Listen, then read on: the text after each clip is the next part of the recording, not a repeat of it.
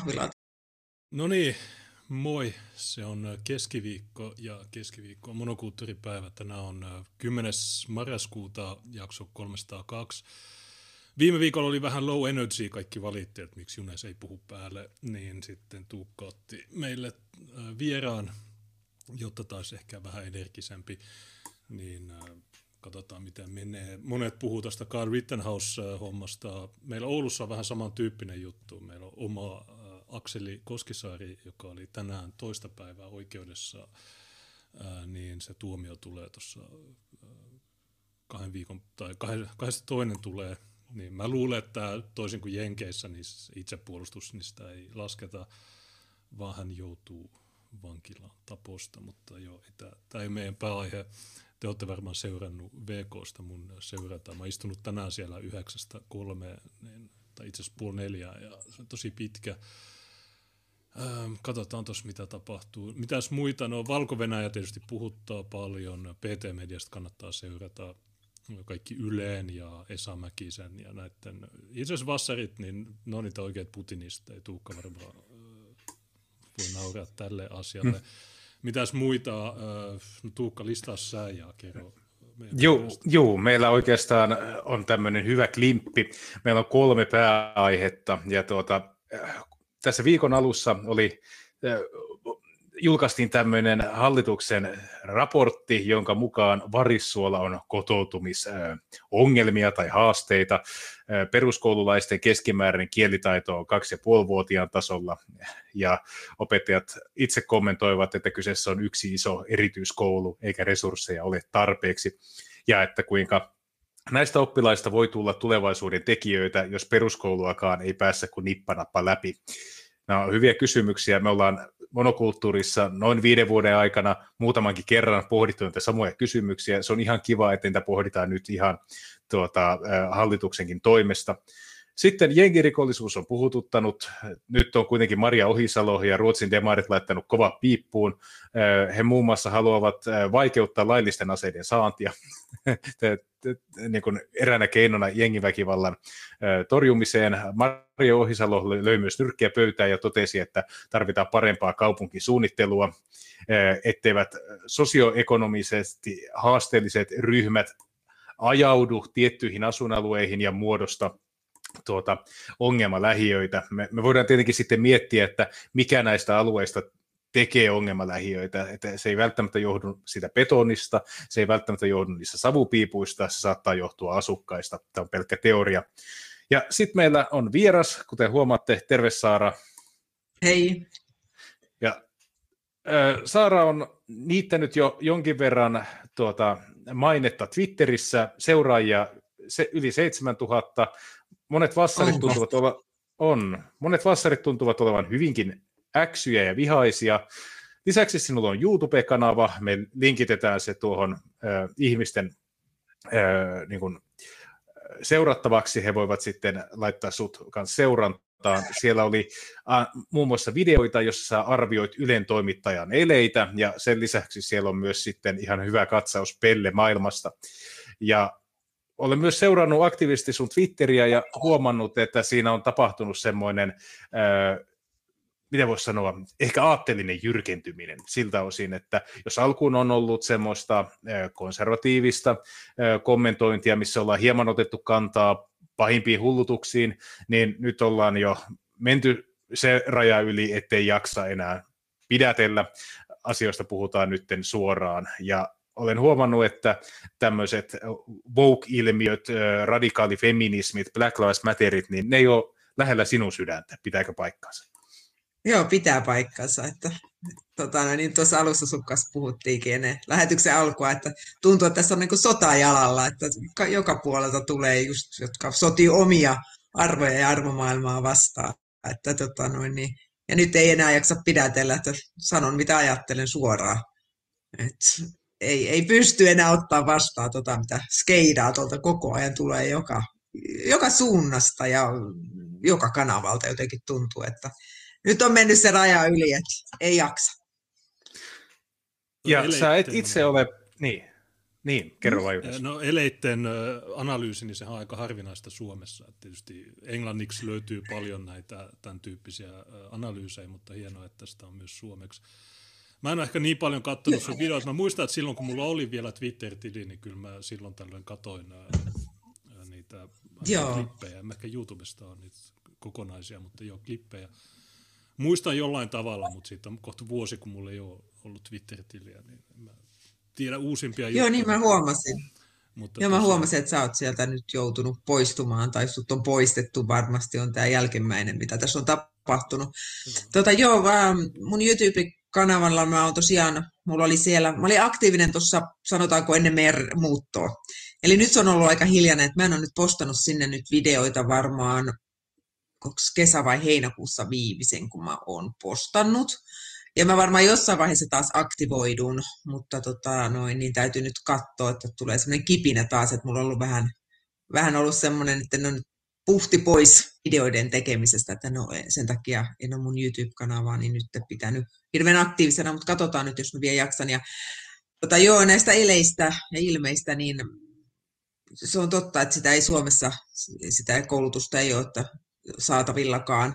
Mutta ne on todella mielenkiintoisia ja sitten ajattelen, että kun vaalit lähestyy, niin varmaan sitten enemmän rupean tekemään näistä justin eh, ehdokkaiden videoista, että tuliko nyt puhuttu ihan totta vai ei, että jos löytyy, niin voisi näitä katella ja laitella, niin se olisi varmaan aika mielenkiintoinen juttu sitten tulevaisuudessa eikö nyt. Eikö sä myös kirjoittanut kirjoja aiheeseen liittyen? Kolme kirjaa Joo. mä ainakin nopeasti äh, tsiikailemalla löysin, mutta niitä on varmaan saattaa olla enemmänkin, ei ole vaan tullut vielä vastaan. Ei, mulla on to, jo kolme kirjaa. Että ensimmäinen oli valehtelusta ja tuosta pettämisestä psykologiselta puolelta, että minkä takia ihmiset pettää ja valehtelee erilaisia valhemuotoja. Sitten to, toinen kirja oli manipuloiva kieli, just tämä, että kuinka meitä koko ajan kieli manipuloi ja kieli muuttaa mieltä ja mitä sillä on aika kauaskantoiset seuraamukset. Ja sitten meidän viim, mun viimeinen kirja oli sitten tosiaan ihan valheenpaljastuksen perusopas, että miten, mitä pitää katsoa sanallisesta ja sanattomasta kielestä, että päästään lähemmäs totuutta. Ja nyt mun neljäs kirja mä ajattelin ennen vaaleja myös julkaista, niin on vaalikarjaa. Ja siinä mä käsittelen justiin muun muassa tätä, minkä takia me äänestetään idiootteja valtaa.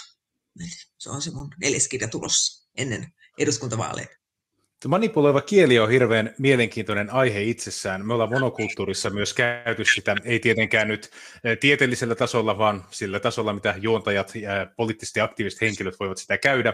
Ollaan pohdittu sitä, että kuinka tehokkaasti meidän vastapuoli on kaapannut semmoisia hyviä mieleyhtymiä antavia sanoja itselleen. Kun puhutaan vaikka oikeudenmukaisuudesta, ihmisarvosta, tasa-arvosta, ihmisoikeudesta, niin tämä on vähän niin kuin tämmöistä lipuryöstöä, jossa periaatteessa itsestään yritetään tehdä keinotekoisesti, moraalisesti ylivertainen osapuoli sillä, että kaikki positiiviset adjektiivit otetaan itselle ja kaikki negatiiviset adjektiivit ja luonteenpiirteet pistetään vastapuolelle, eli tapahtuu tämmöinen niin kuin voimakas jako ö, hyvin tyyppeihin ja pahoihin tyyppeihin, jolloin ö, saadaan aikaiseksi tilanne, että ei loppujen lopuksi ole ideologioita, joita punnittaisiin ja vertailtaisiin ja laitettaisiin vastakkain, vai pistetään vastakkain hyvät ihmiset ja pahat ihmiset, ja mitään mitä se paha ihminen sanoo, niin sitä ei koskaan kannata ottaa vakavasti. Että tähän mä olen vähän niin kuin törmännyt, kun olen Joo. kuitenkin Twitterissä aika paljon keskustelua käynyt, niin ehkä sitäkin enemmän, mitä ihmisiä kiinnostaa se aihe, mitä käydään, on se, että ketkä siihen aiheeseen osallistuvat.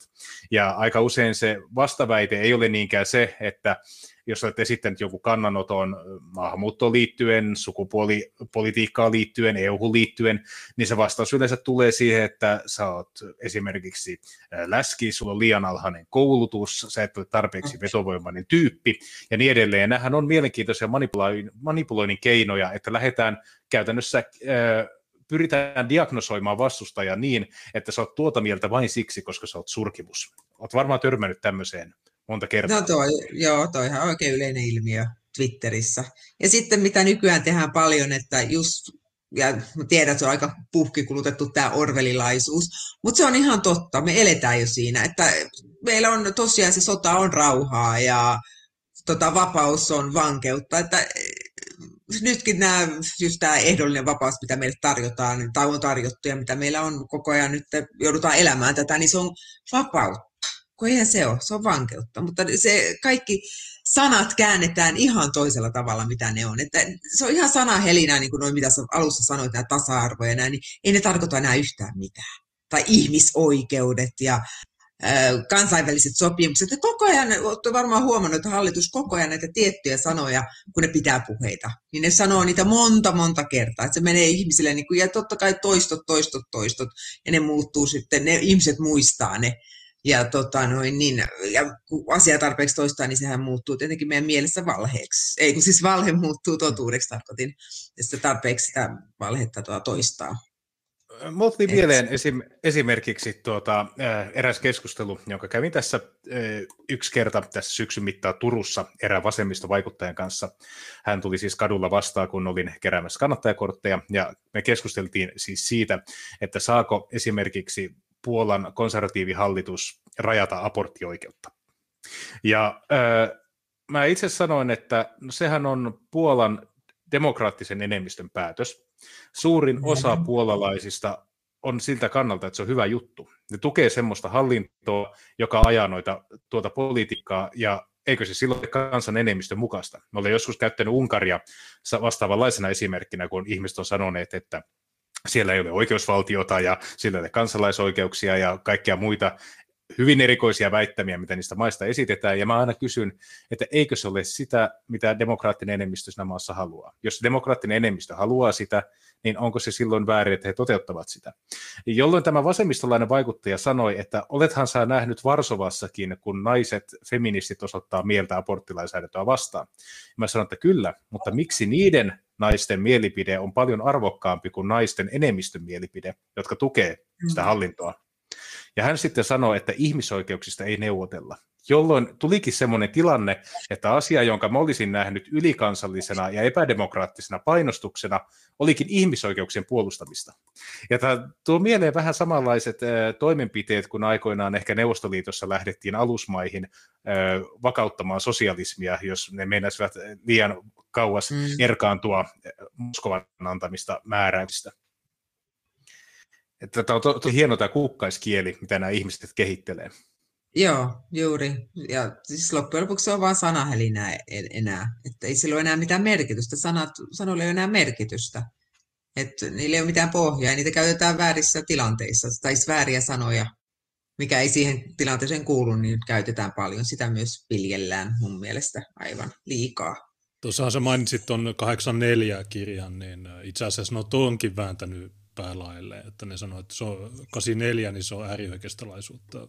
Niin, Aha, no totta kai se on. Mutta joo, niin, joo, niin kuin, se on. Tuukkahan käy paljon noita keskusteluja, kun se kerää kurtteja sen puolueelle ja niin edelleen, mutta joo, suurin osa ihmisistä ei oikeastaan tiedä, mistä, mistä jos puhutaan, niin tavallaan kyse tässä demokratiassa on vaan siitä, että kuka saa eniten näkyvyyttä ja kuka osaa esiintyä uskottavimmin. Sillä, mitä ne sanoo tai mitä ehdokkaat tai poliitikot sanoo, niin sillä ei ole yhtään mitään merkitystä loppujen lopuksi. Paitsi sillä pienellä osalla, joka oikeasti ymmärtää, mistä, mistä me tapellaan tässä. Ja tämä on se demokratian no, tavallaan osoitus, että ei se toimi, se on pelkkää huijausta. Niissä maissa, joissa päätökset ei ole näiden mieleen, niin niihin pitää puuttua joko sakottamalla tai laittamalla muita pakotteita tai sitten tekemällä hybridioperaatioita, niin kuin nyt Valko-Venäjä ja nämä, niin joo, mitä näiden kanssa voi tehdä, niin tuossahan puhuttiin siitä, että Laura oli jossain A-studiossa, mä en ole katsonut niitä nyt moneen kuukauteen, mutta ja. äh, joo, mä katsoin maanantaina Oulus, Oulun valtuustokokouksen, pitkästä aikaa, ja siinä ne käsitteli tätä kaksisuuntaista kotouttamista, ja siinä ainoat järkevät oli perussuomalaiset, ja nekään ei ollut tarpeeksi radikaaleja, mutta se kaikki äänestykset meni 10 vastaan 57, että siellä on yhdeksän persua ja sitten yksi kristillinen, mm. niin se on ihan turha, ne toistaa niiden argumentit, jotka on kumottu miljoona kertaa, niin ei tämä koskaan etene mihinkään tämä keskustelu, ja niin tota, niin. mm, siinä Oulun kotouttamiskeskustelussa käytettiin tätä kaksi ja puoli vuotiaat Varis, Varis Suomeen. Se oli, Jenna Simula käytti sitä argumenttia, se oli ihan hauska kukaan siellä ei tiennyt, mistä on kysymys, mutta mä tiesin, kun mä luen mä saan kaikki mun tiedot Lauri Nurmelta ja Lauri Nurmihan oli itkenyt, että se, sitä ei ole käsitelty, mutta mä olen lukenut sen, niin se on hyvä. Ja siihenkin tuli miljoona suvakkia raivoamaan, että ei kun tämä on väärää tietoa. No, ei kun Venla Bernelius, niin se on Full HD-suvakki. Se on tehnyt tämän raportin helmikuussa ja se on totta, että se on jäänyt vähälle huomiolle, mutta toisaalta nyt se on saanut huomiota, niin mitä, sit, mitä hyötyä sitten on. Mm. Suvakit edelleen sanoo, että olette rasisteja, ja me sanotaan, että rajat kiinni, joten tämä ei, niin kauan kuin me ei saada riittävästi väkeä meidän taakse, niin ei me saada mitään mm. muutettua. Ja mä en oikein näe tässä maassa, tämä on vielä pahempi kuin Ruotsi, niin mä en oikein näe, että miten täällä saadaan tätä tilannetta korjattua, mutta yritetään ainakin. Joo, siis tota, mun mielestä fundamentaalinen ongelma on edustuksellinen demokratia. Se vaan on se. Että tota, no, niin siitä pitäisi päästä nyt, se on tiensä päähän. Eli tota, noin, niin, se, kun sai, siis mä olen ihan varma, että jos kansa oikeasti tietäisi se saisi tota, noin, niin, ää, informaatiota molemmilta puolilta, eikä vaan sitä tiettyä samaa tota, noin, informaatiota, mitä Yle syöttää, niin, niin varmasti kansalaiset äänestäisi eri lailla. Ja mä oon ihan sata varma, että elvytyspaketista, jos kansalaiset olisi saanut äänestää muun muassa esimerkkinä, niin olisi varmaan eri lailla äänestänyt kuin mitä sitten hallitus, hallitus päätti tai eduskunta on. Mutta tässä, tässä pitää mun mielestä, siis tämä on tosi mielenkiintoinen aihe sinänsä, koska sä asut tällä hetkellä ymmärtääkseni Sveitsissä, ja ja. Sveitsissähän on äh, sitovat kansanäänestykset käytössä, eli suora demokratia, ja, ja. me ollaan Junesin kanssa oltu aikoinaan semmoisen puolueen jäseniä, jotka yritti saada samassa järjestelmään Suomeen. Äh, se ei kuitenkaan, se sitova kansanäänestykset ole ihan äh, miten voisi sanoa, se on kaksiteräinen miekka, koska sehän ei poissulje sitä, että sä pystyt tämmöisellä mielipide, mielipiteen luontiteollisuudella saamaan edelleen haluamas äänestystuloksen. Ja kyllähän Sveitsissäkin, kun on tehty niitä sitovia kansanäänestyksiä, niin kyllähän sielläkin sateenkaarialoitteet ja maahanmuuttoon liittyvät aloitteet on mennyt läpi. Että se ei ole aina tarkoittanut sitä, että konservatiivit voittanut niissä aloitteissa. Ei, mutta sä voit aina järjestää uuden äänestyksen uudessa valossa. Eli sulla on, kansalla on kuitenkin se valta, jos tota, niin haluaa. Eli tota noin, niin, sä pystyt aina kumoamaan se edellisen, mutta toi on ihan totta sinänsä, mitä sä sanoit, että täällähän on nyt kohta äänestys näistä koronapasseista. Mitä mm. täällä nyt on tapahtunut? Joo. Niin, tota noin, niin tässä äh, on hirveästi nyt, kun se on ihan muutama viikon päästä se äänestys, tai tämän kuun lopussa, niin nyt on kaikki lehdistöt puhuu, kun tartunnat on noussut, tartunnat on noussut, mm. taas tätä pelkopornoa täällä jaellaan ympärissä, ja sitten tota noin, niin oli käynyt, että oli kaksi, 17-vuotiaista nyt kuollut heti rokotteen jälkeen, ja, tota noin, ja sitten ne oli sanonut, että hei, että nämä rokotteet nyt ei ole ihan ehkä turvallisia, että täällä on tämmöisiä, että ei se kaikille käy se rokote, ja tota, täytyy ottaa huomioon, että nämä nyt ei ehkä ihan, että kaikille näitä pitäisi näitä rokotteita antaa, ja koronapassia tietenkin ajaa siihen, että kaikki, kaikki pakkorokotetaan enemmän tai vähemmän. Niin, tota, niin sitten vanhemmat oli ollut sieltä, että ei, ei, heidän lapsia ei saa käyttää tässä tota, propagandana, että ei saa, että, että, että jos ne nyt niihin kuoli, niin ei voi mitään, mutta ei saa käyttää heidän lapsia, että, ja sitten täällä on myös nyt ruvettu puhua samaa kuin Suomessa, että me ollaan tota, niin, rokotetut on rokottamattomien panttivankeina. Eli huomaa, että täällä on tämä koneisto käynnissä, niin kuin puhuit, tämä on tämä ongelma tietenkin myös, että minkälaista tietoa saat. Ja ihmisethän on kaksi vuotta ollut ihan täysin pelon vallassa, ei kaikki, mutta suurin osa. Eli tota, niin, näyttää siltä, että tämä koronapassi kyllä sitten äänestää sen puolesta taas Eli saa sitten nähdä, että milloin laitetaan taas kolmas äänestys, että hei, onko ihmiset yhtään herännyt ja tota, no, niin voidaan äänestää koronapassia vastaan. Että, mutta kuitenkin loppupelissä kansalla on se valta. Eli, tota, no, niin, ja sitten että sun pitää hei, hyväksyä se demokratia, että okei, että sä asut maassa, jossa ihmiset ajattelee näin, että koronapassi on hyvä juttu. Niin, tota, ja sitten vaan toivoo, että joskus nekin heräisi tästä, että ei se kyllä ole, että se on kaikkea muuta. On tosiaan... Mä edelleen, niin mä nopeasti on sanoa tähän, että äh, jos ottaa semmoisen esimerkin, äh, mistä on puhuttu vaikkapa, että kansanäänestys pitäisi järjestää, äh, koska kansan mielipide pitää tulla esiin, niin sehän on esimerkiksi Suomen EU-jäsenyys. Ja jostain syystä, niin suomalaista 75 prosenttia kannattaa Euroopan unionin jäsenyyttä. Ja tässä on semmoinen ongelma, että vaikka me voitaisiin osoittaa, että sieltä tulee maahanmuuttoa, sieltä lähtee pois meidän oma kansallinen päätösvaltamme, meidän kontrolli rahapolitiikasta on jo kadonnut, meidän kontrolli rajapolitiikasta, tullipolitiikasta katoaa, energiapolitiikasta katoaa, me ei pystytä enää päättämään, että minkälainen väestön koostumus meidän omassa maassa on ja niin edelleen, niin me voidaan osoittaa, että niin kauan kuin me ollaan osana EUta, niin me tullaan ajautumaan vääjäämättä vähemmistöksi meidän omassa maassamme, koska mm. tällä hetkellä 100 prosenttia väestönkasvusta tulee ulkoma- ulkomailta. Mutta äh, jos me, me mentäisiin aina sen taakse, että no, kunhan ihmiset vaan pääsisi äänestää, ja ihmiset siitä huolimatta aina äänestäisi Euroopan unionin puolesta, niin eihän sekään siinä niin kuin helpota sitä tilannetta, että ihmisillä on mahdollisuus äänestää, mutta ne äänestää aina sillä tavalla, joka edesauttaa heidän omaa marginalisoitumistaan. Eli mun nähdäkseni tämmöinen, mä en usko, että ihmisillä on niin pitkäjänteistä kykyä luoda monia kymmeniä vuosia kestävää poliittista linjaa, jos ei siellä ole jotain sellaista tahoa, joka sitä tekee vähän niin kuin ammatikseen. Ja mä annan vielä toisen esimerkin, että silloin kun pakolaiskriisi oli kovimmillaan, niin 25 prosenttia suomalaisista ö, oli sitä mieltä, että he voisivat äänestää kiinni puoluetta.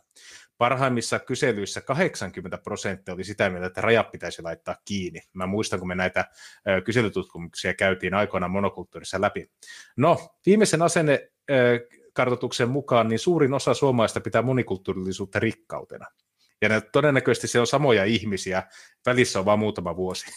että se on niin kuin, sinänsä hauska, että se ihmisten mielipide, niin se on tosi voimakas, mutta se kestää pari viikkoa ja sitten se unohtuu se aihe. Niin, mutta se Joo, se on. Kun, no okei, okay, sano Sasa. Hmm.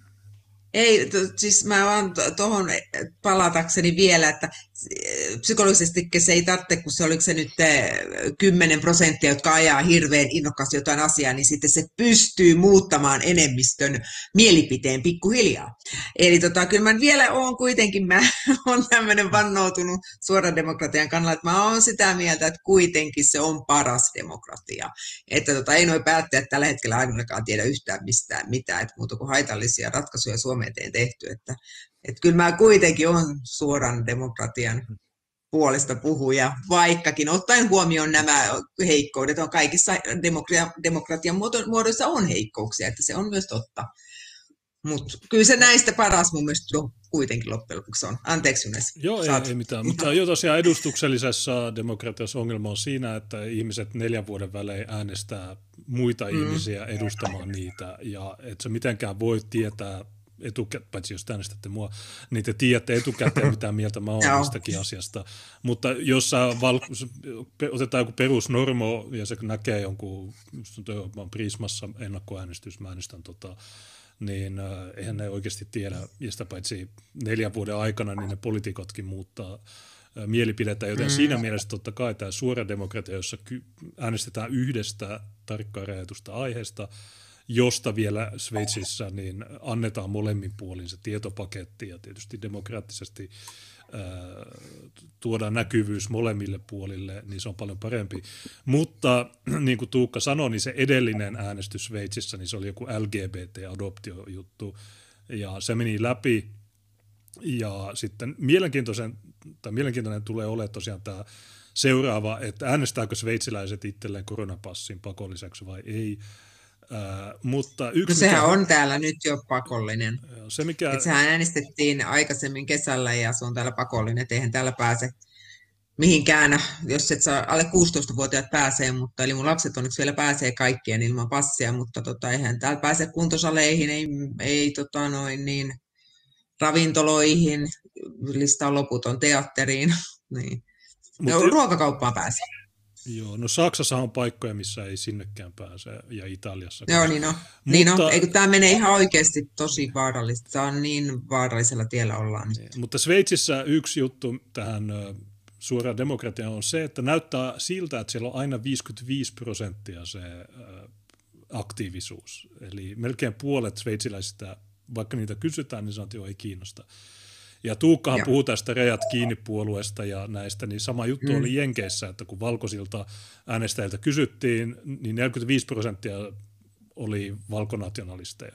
kyselyn perusteella, mutta ni, niillä annetaan vaihtoehdoksi joko demokraatit tai republikaanit, jotka molemmat on lähes yhtä huonoja, niin jos, olisi, jos tämä, siksi tämä järjestelmä onkin tämmöinen, että sulla on puolueita, jotka on tuotemerkkejä, ja sitten mediaa pyörittää tämmöistä mielikuvaa jostain, ja sitten Joo. joillekin annetaan näkyvyys, joillekin ei.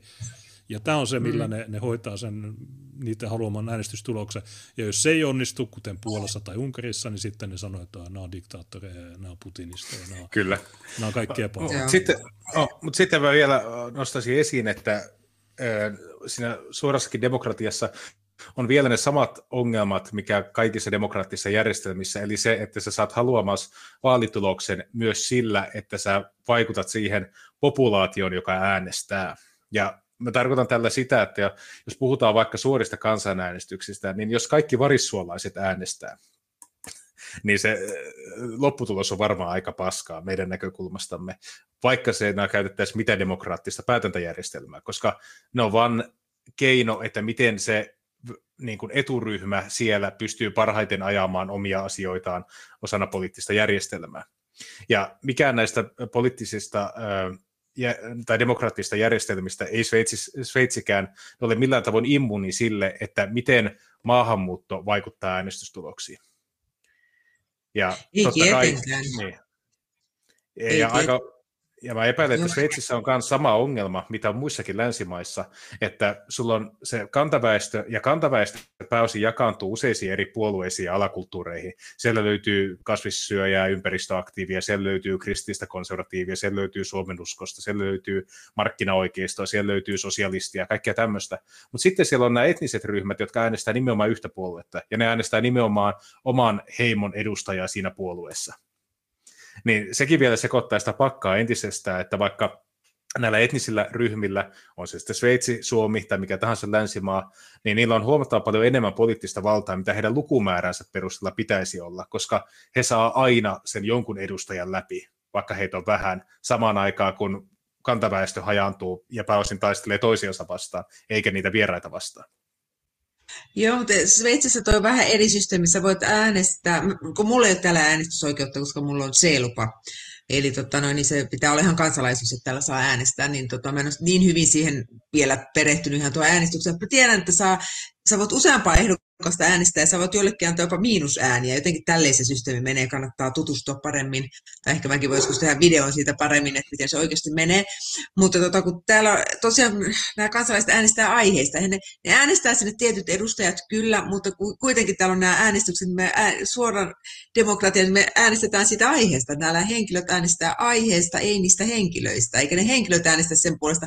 Tai ne voi äänestää, mutta sitten kansa voi kumota, jos se tekee jonkun sellaisen ratkaisun tuolla, mikä ei ole mieluinen tai joka on katastrofaalinen Sveitsille. Niin sitten kansa voi sitten äänestää sen kumoon ja pitää elitin tällä tavalla varpailla. Mm, tätä suoraa demokratiaa, niin tätä ymmärtääkseni yritettiin myös tuoda Kaliforniaan. Ja sitten kun Kaliforniassa vähemmistö asukkaista on valkoisia enää tässä vaiheessa, niin se olisi tarkoittanut täydellistä latinovaltaa kaikissa poliittisissa kysymyksissä.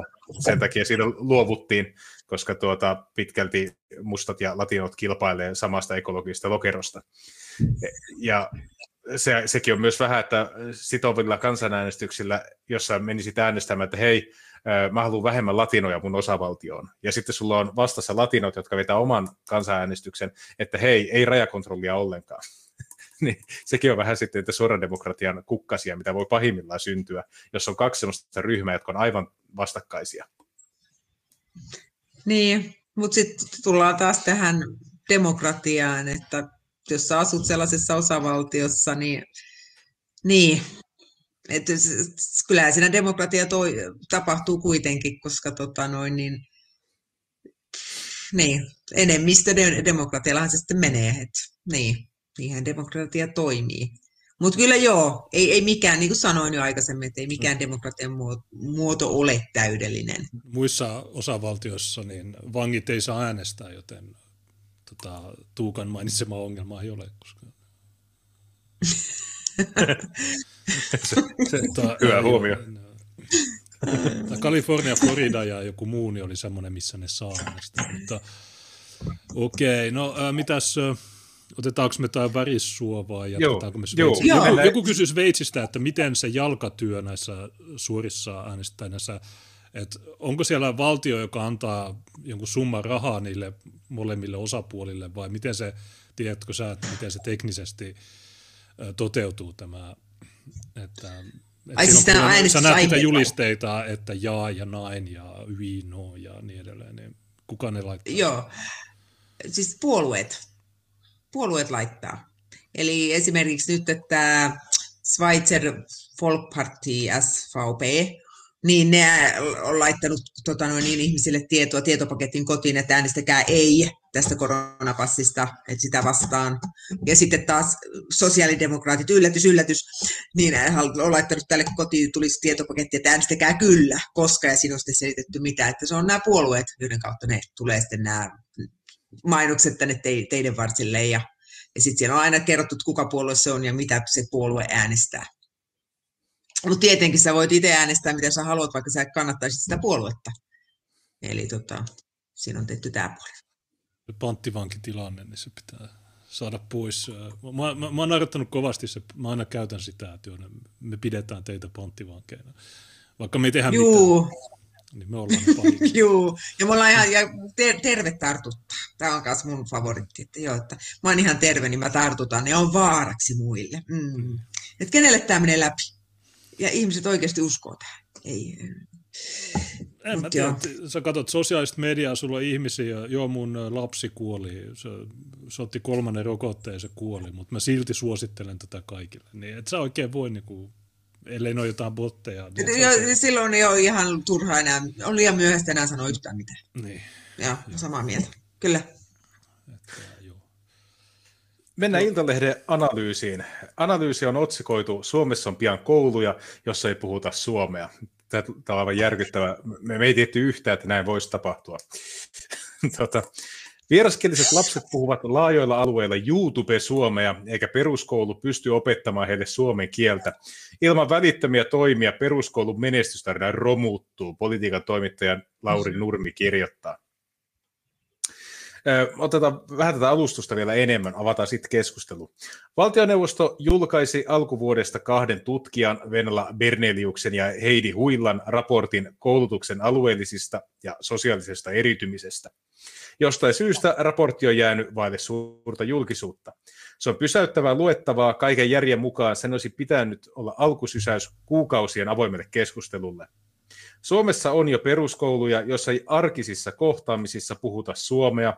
Kiihtyvällä vauhdilla kasvaa koulujen määrä, jossa lasten ja nuorten suomen kielen taito on niin ohut, ettei heidän sanavarastonsa kartu arkisissa leikeissä ja kohtaamisissa. Tällöin suomalaistaustaiset perheet pyrkivät saamaan lapsensa muihin kouluihin, koska koulun ympäristö hidastaa myös heidän, ei vain taustaltaan vieraskielisten oppilaiden suomen kielen kehitystä. Ja nyt tähän ilmiö on täysin tuttu. Tästä Helsingin Sanomathan teki jutun aiemmin, että suomalaiset vanhemmat harrastaa tämmöistä koulushoppailua.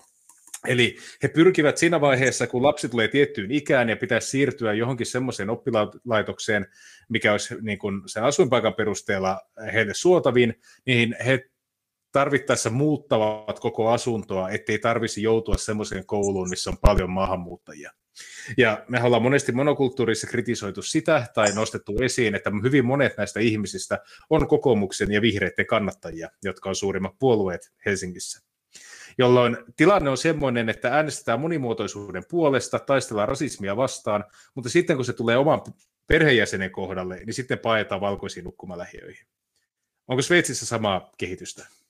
No itse asiassa täällä on ihan saman tapasta, kyllä, koska tota noin niin, me tosiaan myytiin meidän talo tuossa, ostettiin uusi talo, mutta tota noin niin, niin tässä ihmiset katsoo tosiaan, jotka meidän, meidänkin talo kävi katsomassa se, mitä me myytiin, että kuinka monta, las, kuinka monta ulkomaalaista on luokassa. Eli se on täällä itse asiassa yksi kriteeri, kun, kun tulee lapset kouluikään ja mun tuttavia myös siinä ky- kylässä, missä ennen asuttiin, niin sanoi yksi äiti mulle, että he muutti tänne sen takia, koska täällä on niin vähän ulkomaalaisia näissä luokissa. Hän oli itse sveitsiläinen tämä äiti ja sanoi, että he asuivat semmoisella paikkakunnalla, joka, jossa oli vähän ulkomaalaisia, mutta se oli niin pieni paikkakunta, että siitä joutui lapset menemään sitten, kun olisi mennyt tota noin, niin, ylemmille luokille, ne olisi joutunut menemään semmoiseen kylään tai kaupunkiin, missä oli hirveästi ulkomaalaisia. Niin ne saman tien ne muutti sitten täh- tähän kylään, missä me ennen asuttiin ja juuri sen takia, kun ne katsoo, että siellä on hyvin vähän ulkomaalaisia heidän niissä luokissa. Että kyllä tätä on, ilmiö on myös Sveitsissä. Ja mä oon nyt, mun on hirveän vaikea sanoa sillä, että mä oon, ja tämäkin kyllä, missä me taas asutaan, niin täälläkin on hyvin vähän ulkomaalaisia näissä luokissa. Niin, mutta mulla on suomalaisia tuttuja, joilla on ollut taas toistepäin, että siellä on voinut ehkä ollut kaksi, kahdesta kymmenestä, niin kaksi on sveitsiläistä. Eli tota noin, niin, että täälläkin on, on tätä havaittavissa, että mielellään sveitsiläiset etsii kouluja, missä on sveitsiläisiä enemmän enemmistö. Mikä toisaalta, hei, se on summaa, niin kyllä mä ymmärrän tämänkin puolen, että sä haluat, että sun lapset oppii tota, noin, niin kielen ja haluat, että on muita samanmielisiä. Sehän on hyvin tyypillistä meille ihmisille, että me haluamme olla samanmielisten kanssa tekemisissä. Kyllä. Ja siis äh, tästähän mielenkiintoinen äh, tämmöinen ensimmäinen kokeiluhan on Yhdysvalloista, eli vuonna 1964, kun ajettiin läpi tämä Civil Rights Act, joka kielsi äh, segregaation mustien ja valkoisten välillä. Ja tämä sitten johti siihen, että monet koulut pakkointegroitiin, eli tarkoitti sitä, että monet valkoiset koulut, niin katsottiin, että jos alueella asui puolet valkoisia ja puolet mustia, niin koulun väkiluvusta piti olla puolet ja puolet. Ja tähän johti siihen Yhdysvalloissa, niin, että yksityiskoulujen suosio räjähti. Eli tasan siinä vaiheessa, kun tämä integraatio astui voimaan, niin valkoiset oppilaat pakenivat yksityisiin kouluihin, julkiset koulut jäi mustien oppilaiden kouluiksi, ja sen jälkeen ö, niiden maine olikin hyvin huono.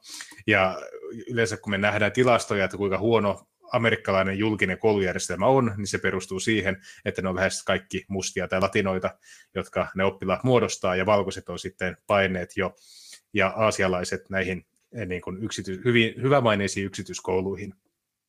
Ja 70-luvulla äh, tämä integraatio saatiin voimaan myös Bostonissa. Ja tämä on siis itärannikon näitä täysin tai lähes valkoisia alueita, jotka äänestää voimakkaasti vasemmistoa.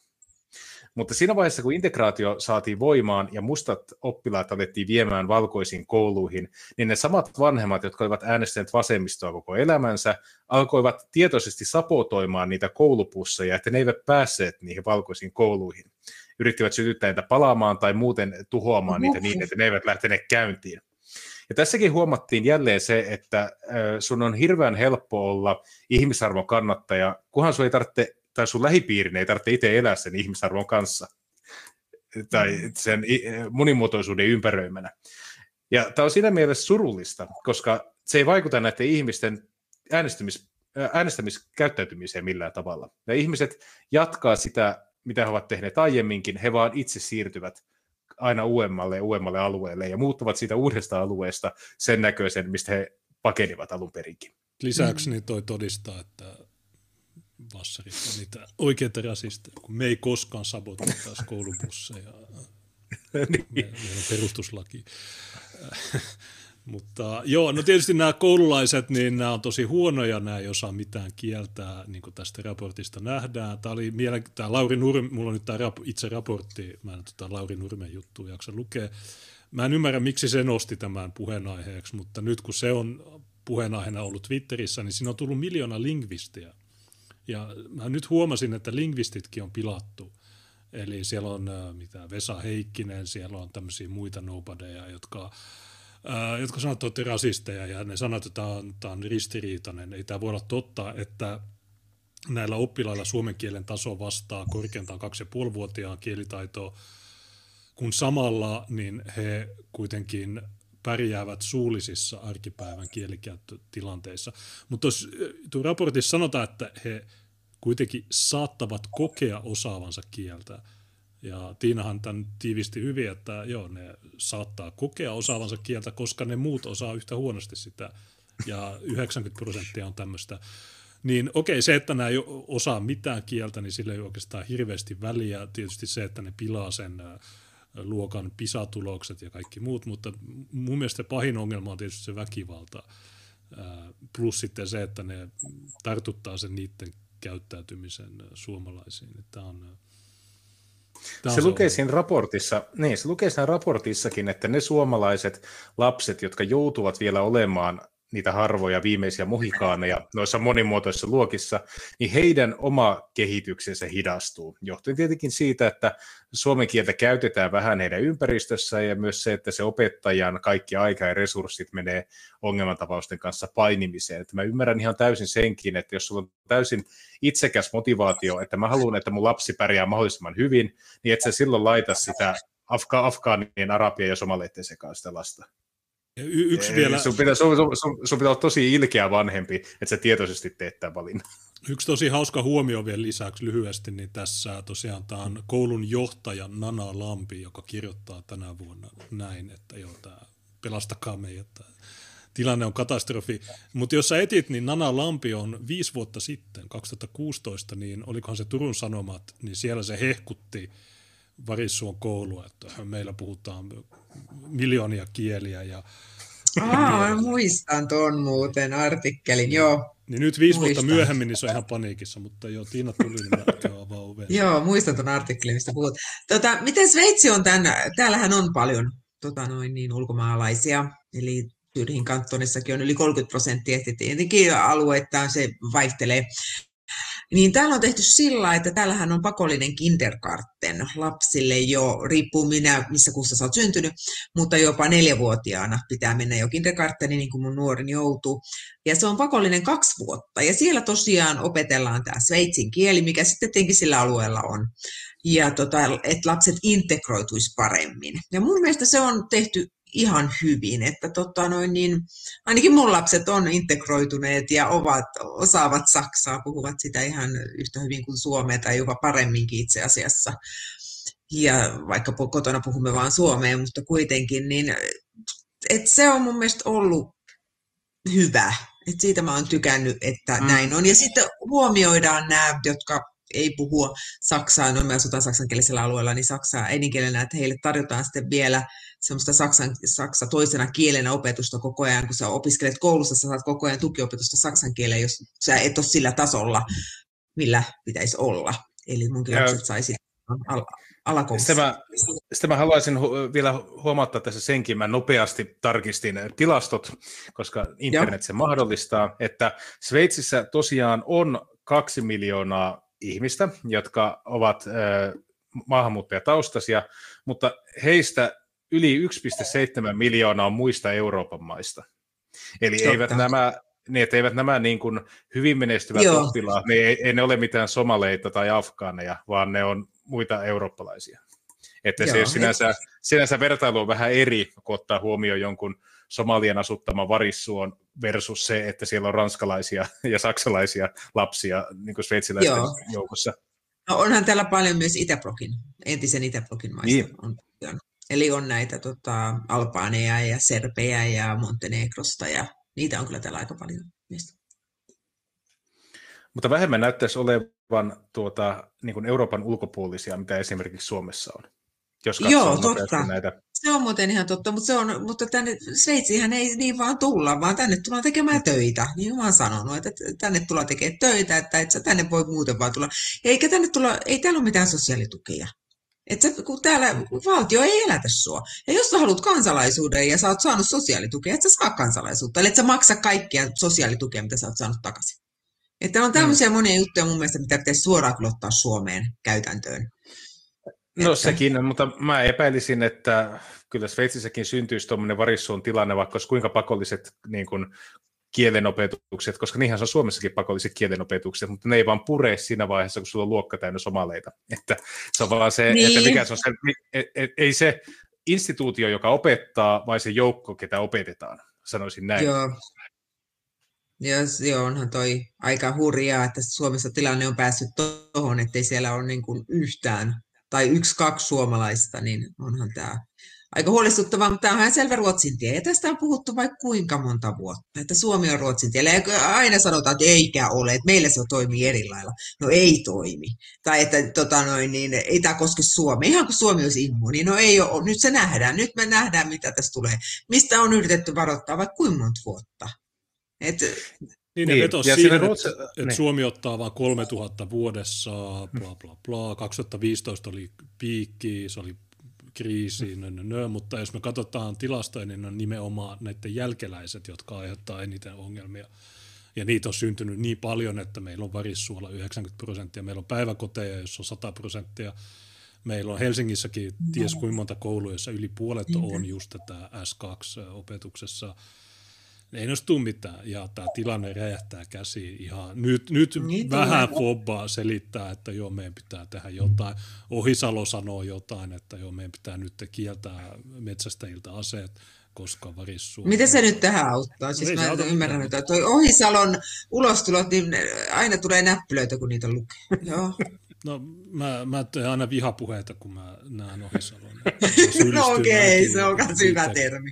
Kiihottamiseen ja kymmenen kunnianloukkaukseen, kun mä kuuntelen näitä tyyppejä. Kun mä en voi, siis mä en, nämä meidän suomalaiset poliitikot puhuu ihmiselle niin kuin ne olisi idiootteja, ja ilmeisesti ne on, koska Joo. ne menee läpi. Niin tämä on, tämä on yksi niin kuin rasittavimmista äh, piirteistä tässä niin sanotussa keskustelussa. Eikä ole mitään keskustelua, ei ole niin. mitään siis tässä maassa. Ja mä haluaisin painottaa sitäkin, että se Ruotsin tie, niin sitä ollaan perusteltu sillä, että no Suomessa on erilainen kaupunkisuunnittelu, Suomessa on erilainen joo. palvelurakenne, Suomessa on erilaiset instituutiot ja julkiset palvelut ja tyyliin tämmöistä. Ikään kuin Ruotsin ongelmat johtuisivat yhtiöittämisistä tai ulkoistamisista tai jostain tämmöisistä. Tähän on tämmöistä niin kuin, muka keskustelua, koska kukaan ei uskalla puhua väestöistä. Väestö pelottaa, rodusta puhuminen pelottaa, etnisyydestä puhuminen pelottaa. Niin puhutaan mieluummin siitä, että miten joku virasto on onnistunut jossakin työssä. Ja se siinä onkin ongelma, että mikä se on se Ruotsin tie, mistä puhutaan, niin se on se, että meidän oma väestö alkaa muuttumaan samanlaiseksi kuin Ruotsin väestö. Ei mm. sillä ole niillä virastoilla yhtään mitään merkitystä siinä vaiheessa, koska ne uudet ihmiset, jotka eivät pärjää meidän järjestelmässä, luovat ne ongelmat, mitkä niin kuin sitten säkenöi tuossa jengirikollisuudessa ja alisuoriutumisena ja järjestelmän kuormittamisena ja niin edelleen. Ja se ei ole edes kaikista pahin se, että nämä henkilöt eivät pärjää siinä meidän järjestelmässä. Pahinta on se, että tätä meidän omaa yhteiskuntaamme muokataan tietoisesti että nämä ihmiset voisivat pesiytyä tänne paremmin. Eli puhutaan siitä, että miten su- valkoinen suomalaisuus on liian tukahduttavaa, Suomen historia on liian mm. tukahduttavaa, suomalaiset historialliset merkkihenkilöt, niin ne eivät edusta hyvää presentaatiota uusille suomalaisille ja niin edelleen, että me aletaan luopumaan omistamme että me oltaisiin mahdollisimman juurettomia, että olisi yksi iso ostoskeskus, minne voi tulla kaikkialta ihmisiä. Että mä näkisin, että se on ehkä karmein piirre tässä koko kehityksessä. On ehdottomasti samaa mieltä. Siis tämä, kun puhutaan, että ei saa olla liian valkoinen ja ja sitten mitkä tämä, kun Suomessa ne sanoo, että me ollaan kunnia, mitä kunnia velkaa. Siis semmoista niin kuin sontaa saa lukea ja ihmiset sitten vielä uskoo tähän, että, ne, että no, no kyllä tässä nyt, kun sä oot nyt valkoinen, kyllä sun täytyisi vähän miettiä. Mä toi, ai mitä mun pitäisi miettiä? Että ei todellakaan.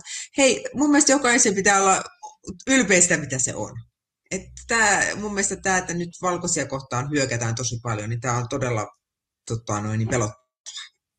Tietysti niin, osittain, pelottaa, se, niin. osittain se Ruotsin se selitys, että huono asuntopolitiikka ja näin, niin se osittain voi ehkä olla totta, jos me ajatellaan niin, että ähm, ne aloitti paljon aikaisemmin tämän homman ja ne aloitti eri tavalla. Ne aloitti niin kuin kaikki muut eurooppalaiset maat, eli ne toi halpatyövoimaa ja ne toista niin paljon, että niitä oli pakko rakentaa sitten tämmöisiä massiivisia kerrostaloja ja sitten kaikki asutettiin sinne. Mutta se ei ole se syy, va- vaikka niillä olisi kaikilla annettu omakotitalot, niin se sama ongelma olisi ollut myös syntynyt. Se, mikä on se, se ainoa juttu on ne määrät. Ja niiden pitää mm. olla niin pienet, että, ja siis kolme tuhattakin vuodessa, niin se on ihan liikaa. Et ehkä jos me puhutaan vuonna 71 tai 73 Suomi otti 100, 100 venepakolaista, niin okei, se on ehkä semmoinen, että se ei aiheuta välttämättä kovin isoja ongelmia tulevaisuudessakaan. Mutta jos me puhutaan joka vuosi, että 3000, 3000 plus niiden massiivinen syntyvyys, niin tämä on se, että Ruotsi, niin okei, ne loi tämän etnisen alaluokan, joka nyt ajaa takseja, joka tekee sitä ja tätä, ja nyt ne on kuseessa sen takia, koska ne kaikki asuu siellä yhdessä kerrostalossa ja Riikebyssä. Niin äh, joo, tämä on se, mitä nämä hakee, mutta se on vaan hämäystä, että ei sillä ole mitään väliä, että sä voit asuttaa ne minne vaan ja me ei tarvita niitä mm. siinä. Ja kuten sanoit tuosta kolmesta tuhannesta, niin mä annan semmoisen esimerkin. Mä oon 90 syntynyt itse. Vuonna 1990 99,4 prosenttia suomalaisista puhuu suomea, ruotsia tai saamea äidinkielenään. 99,4. Ja se 0,6 prosenttia, jotka oli vieraskielisiä, niin olivat pääosin virolaisia ja venäläisiä. Puhutaan noin 50 000 ihmisestä, vähän vajaasta. Hmm. Niin se määrä, vieraskielisten määrä nykyisin on 9 prosenttia. Ja se on aika, val, aika valtava kasvutahti, ottaen huomioon, että Suomi on kuulemma välttänyt kaikki Ruotsin virheet. Ja sitten kun otetaan huomioon, että meidän vanhukset on täysin suomalaisia, ja varmaan suurin osa 50 on täysin suomalaisia, niin mitä se on sitten siellä niin kuin 0-6-vuotiaissa, se vastaava määrä, tai 15-vuotiaissa? Niin se, se niin kuin kertoo se tulevaisuuden kasvot että missä Suomessa tullaan elämään, niin se on nimenomaan nämä perheet ja nämä lapset, jotka muodostaa sen uuden, niin kuin, ei, ei enää suomalaisen sukupolven, mutta jotain ihan muuta. Ja suuri osa näistäkin lapsista, joita tässä käsitellään, niin ne on ihan syntynyt Suomessa. Ne on käynyt suomalaiset päiväkodit, ne on käynyt kaikki samat instituutiot, mitä suomalaiset lapset. Aika Mutta hyvin on pystynyt sitten este, tota noin, niin, välttämään tämän suomen kielen oppimisen, että jos näin on, että ne on ihan syntymästä Joo. saakka ollut. Mutta niinhän noita on. Olihan tota, samahan täällä Sveitsissä on jossain määrin näissä albaanikulttuureissa, että niillä on sitä albaani-saksaa, mitä ne puhuu. Ja, että kyllä täälläkin on nähtävissä samantapaisia ilmiöitä kyllä. Että. No siinä on se, että kun ne ei, ne ei tarvii sitä kieltä missään, niillä on omat yhteisöt, plus sitten se, että Just näin. tämä älykkyysosamäärä on supermatala, niin ne, vaikka ne haluaisi puhua jotain järkeviä asioita saksaksi, niin ei, ei niillä ole mitään sanottavaa, ne on vaan älioita. Niin, Tämä on, mä, enkä mä no, sano ei, tätä ei, näin, ihan vaan siis, onhan siellä hyviäkin tyyppejä. No on siellä varmasti muutama, mutta äh, aina kun mä näen oikeudessa esimerkiksi tulkkausta, niin ne tyypit, mm. joille tulkataan se juttu, niin tuntuu siltä, että ne ei ymmärrä kysymystä. Tai sitten ne tulkit niin huonoja, koska ne vastaa jotain ihan mielettömiä juttuja. Niin mä, mä oon enemmän tullut siihen johtopäätökseen, että nämä ihmiset ei vaan ymmärrä mistään mitään. Mutta, mutta joo, en mä tietenkään tarkoita kaikki. Ja vaikka sanoisinkin kaikki. Niin jo, ei voi yleistää, ei, ei tietenkään voi yleistää, mutta, mutta sitten tota noin, niin mitä mä oon monesti ihmetellyt, ja varmaan nyt tulee sitten tässä sanomista, kun mä tämän ääneen sanon, mutta kun on tehty näitä tutkimuksia älykkyysosamääristä, niin siellä on ihan oikeasti, joissain maissa on heikompi älykkyysosamäärä kuin toisissa maissa. Että kyllä tämäkin pitäisi ottaa huomioon, justiin kun näitä ihmisiä tota noin, niin tulee Suomeen, että et, niin, että mä, miten sitä nyt sillä diplomaattisesti nyt sanoisi, että tota noin, niin Hei, ei kaikki vaan ole niin. yhtä älykkäitä, piste. Sä, sä oot monokulttuurissa, täällä ei tarvitse diplomaattinen. Mä, mä voisin sanoa asian näin, että jos on, voidaan osoittaa, jos voidaan osoittaa, että 70-80 prosenttiin älykkyydestä, jos puhutaan Gstä, eli ihan tästä loogisesta päättelykyvystä, on perinnöllistä. Jos näin on, mm. niin mikä on selittävä tekijä sille, että samalla samassa maassa asuvat eri rodun edustajat saavat toisistaan selvästi eroavia pisteitä. Jos yksilöiden välillä 80 prosenttia selittyy geeneillä, niin miten ryhmien välillä se ei selittäisi enää ollenkaan sitä? Tämä on se, mikä minua on aina kiehtunut näissä keskusteluissa, koska Helsingin Joo. Sanomissa on säännöllisesti ö, niin kuin uutisartikkeleita, missä käydään läpi sitä, että esimerkiksi älykkyys ollaan taas löydetty, että se on sidoksissa johonkin geeniin, ja jos on tämmöinen ja tämmöinen mutaatio, niin se lisää tuota älykkyyden taipumusta ja niin edelleen. Mutta sitten kun se kysyt, että okei, jos näin on, niin miksi kaksi populaatiota, niin niiden välillä on 25 pisteen ero? Mistä se johtuu? niin, niin, niin, tämä sitten on se keskustelu, mihin nämä samat ihmiset eivät enää halua mennä. Mutta se on ihan totta. Meidän järjestelmähän on rakennettu semmoiselle olettamukselle, että meidän nuorten tai tulevien suomalaisten sukupolvien keskimääräinen älykkyysmäärä on noin sata. Se tarkoittaa silloin sitä, että meillä on tarpeeksi paljon ihmisiä, jotka ylläpitää meidän infraa, jotka kykenevät ylläpitää voimalaitoksia, terveyspalveluita, kykenee ylläpitämään meidän talousjärjestelmää ja niin edelleen. Mutta jos meillä onkin, kuvitellaan, että meillä olisi tämmöinen ikäluokka, jolla se on vaikka yhden keskijakauman alaspäin, tai vielä enemmän, se olisi 80 tai 75, mm. niin mikä on sitten se porukka, joka täyttää ne paikat, jotka jää jälkeen, kun suomalaiset eläköityy niistä korkean vaatimustason tehtävistä? Mm. No, tämä on ihan relevantti kysymys. Hmm. Tietenkin kaikki, jokainen meistä on yksilö, ja tämä on yksilöllistä, hmm. mutta kun katsotaan tilastoja, niin näinhän se hyvin validi kysymys siihen, siihen nähden. Koska Etelä-Afrikassa tämä itse asiassa tehtiin tämä valtava yhteiskunnallinen kokeilu siten, että kun periaatteessa sen maan tekninen yläluokka, eli puhutaan diplomi-insinööreistä ja tämmöisistä, jotka on vähän ehkä vaikeampien luonnontieteiden kanssa tekemisissä, niin ne oli täysin valkoisia, koska valkoiset pärjää kaikista parhaiten tuota, matematiikassa tuolla Etelä-Afrikassa. Mutta siellä on kuitenkin tämä ANC-ajama politiikka, että siellä on mustat kiintiöt koska mustia on 82 prosenttia muistaakseni Etelä-Afrikan väestöstä, niin 82 prosenttia insinööristä pitää olla mustia. Joo, Mutta... mä en kannata kiintiöitä. Mä en kannata Juu. minkäänlaisia kiintiöitä. Mua raivostuttaa nuo kiintiötkin niin paljon, koska oikeasti se, joka on pätevä, niin se valitaan ja mussutukset sitten pois. Mutta joo, jatka. Niin, niin tämä sitten johtaa siihen, että kun suurin osa insinööreistä tai semmoisia, jotka on kyvykkäitä saamaan tutkinnon valkoisia, mutta he ainoastaan se, paljonko valkoisia on olikaan, 8 prosenttia väestöstä, niin ainoastaan 8 prosenttia insinööreistä saa olla valkoisia. Niin tämä on sitten johtanut siihen, että ne tutkinnon saaneet insinöörit muuttaa Etelä-Afrikan ulkopuolelle, koska tuota, ne eivät saa työ, työskennellä heidän omassa maassaan. Ja samaan aikaan siellä nostetaan semmoisia mustia ö, niihin tehtäviin, koska pitää saada kiintiöt täyteen, jotka nippanappa pääsee lukion läpi. Niin tämä on niin kuin malliesimerkki siitä, että kun se suoritus kyky ei ole enää sama mitä aiemmin, niin sitten sitä joudutaan muuttamaan sitä koko järjestelmää, että se vastaa sitä osaamista, mikä niillä ihmisillä enää siinä vaiheessa on. Samahan se on Jenkeissä yliopistossa, on, ne on pienemmät, matalemmat pisteet tietyille henkilöille kuin toisille. Ja tämä on myös väärin. Ei, ei todellakaan. Kaikille samat.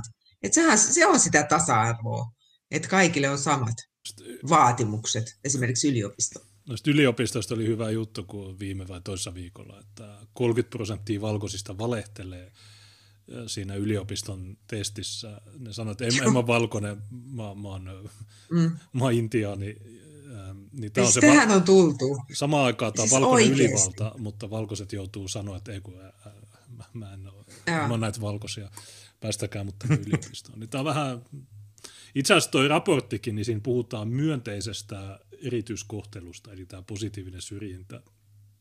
Joo, siinä on myös sanahirviä. Joo. Niin, mutta se on, se on 70-luvulta lähtien tullut tämä positiivinen äh, syrjintä, ja mm. tämä on to, sitä nyt aktivoidaan pikkuhiljaa eri aloilla, ja ihmiset ei ole vielä nähnyt, mihin kaikkeen se johtaa. Joo, joo, ei se johda mihinkään muuhun kuin huono.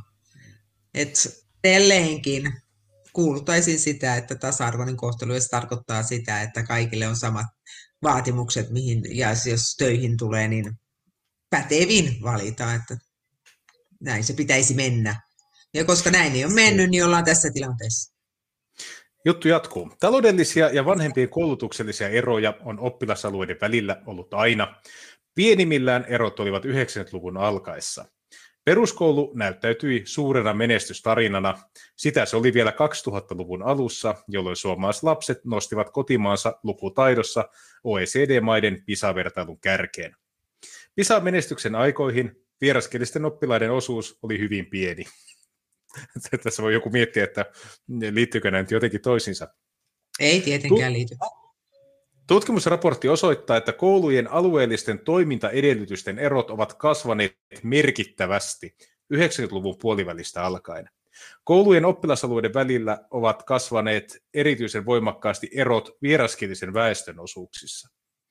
Eli suomeksi neillä alueilla, missä vieraskielisten määrä kasvaa, oppimistulokset lähtee laskuun.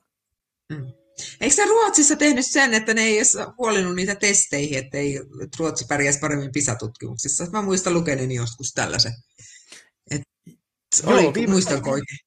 Joo, viime vuonnahan oli tämmöinen, vai muistanko Junes, oliko se viime vuonna, jolloin huomattiin, että semmoiset ihmiset oltiin yritetty siivota pois siitä järjestelmästä, koska sinähän oli, että kaikki semmoiset oppilaat, jotka on saanut tarpeeksi paljon kielenopetusta, niin piti ottaa testeihin mukaan.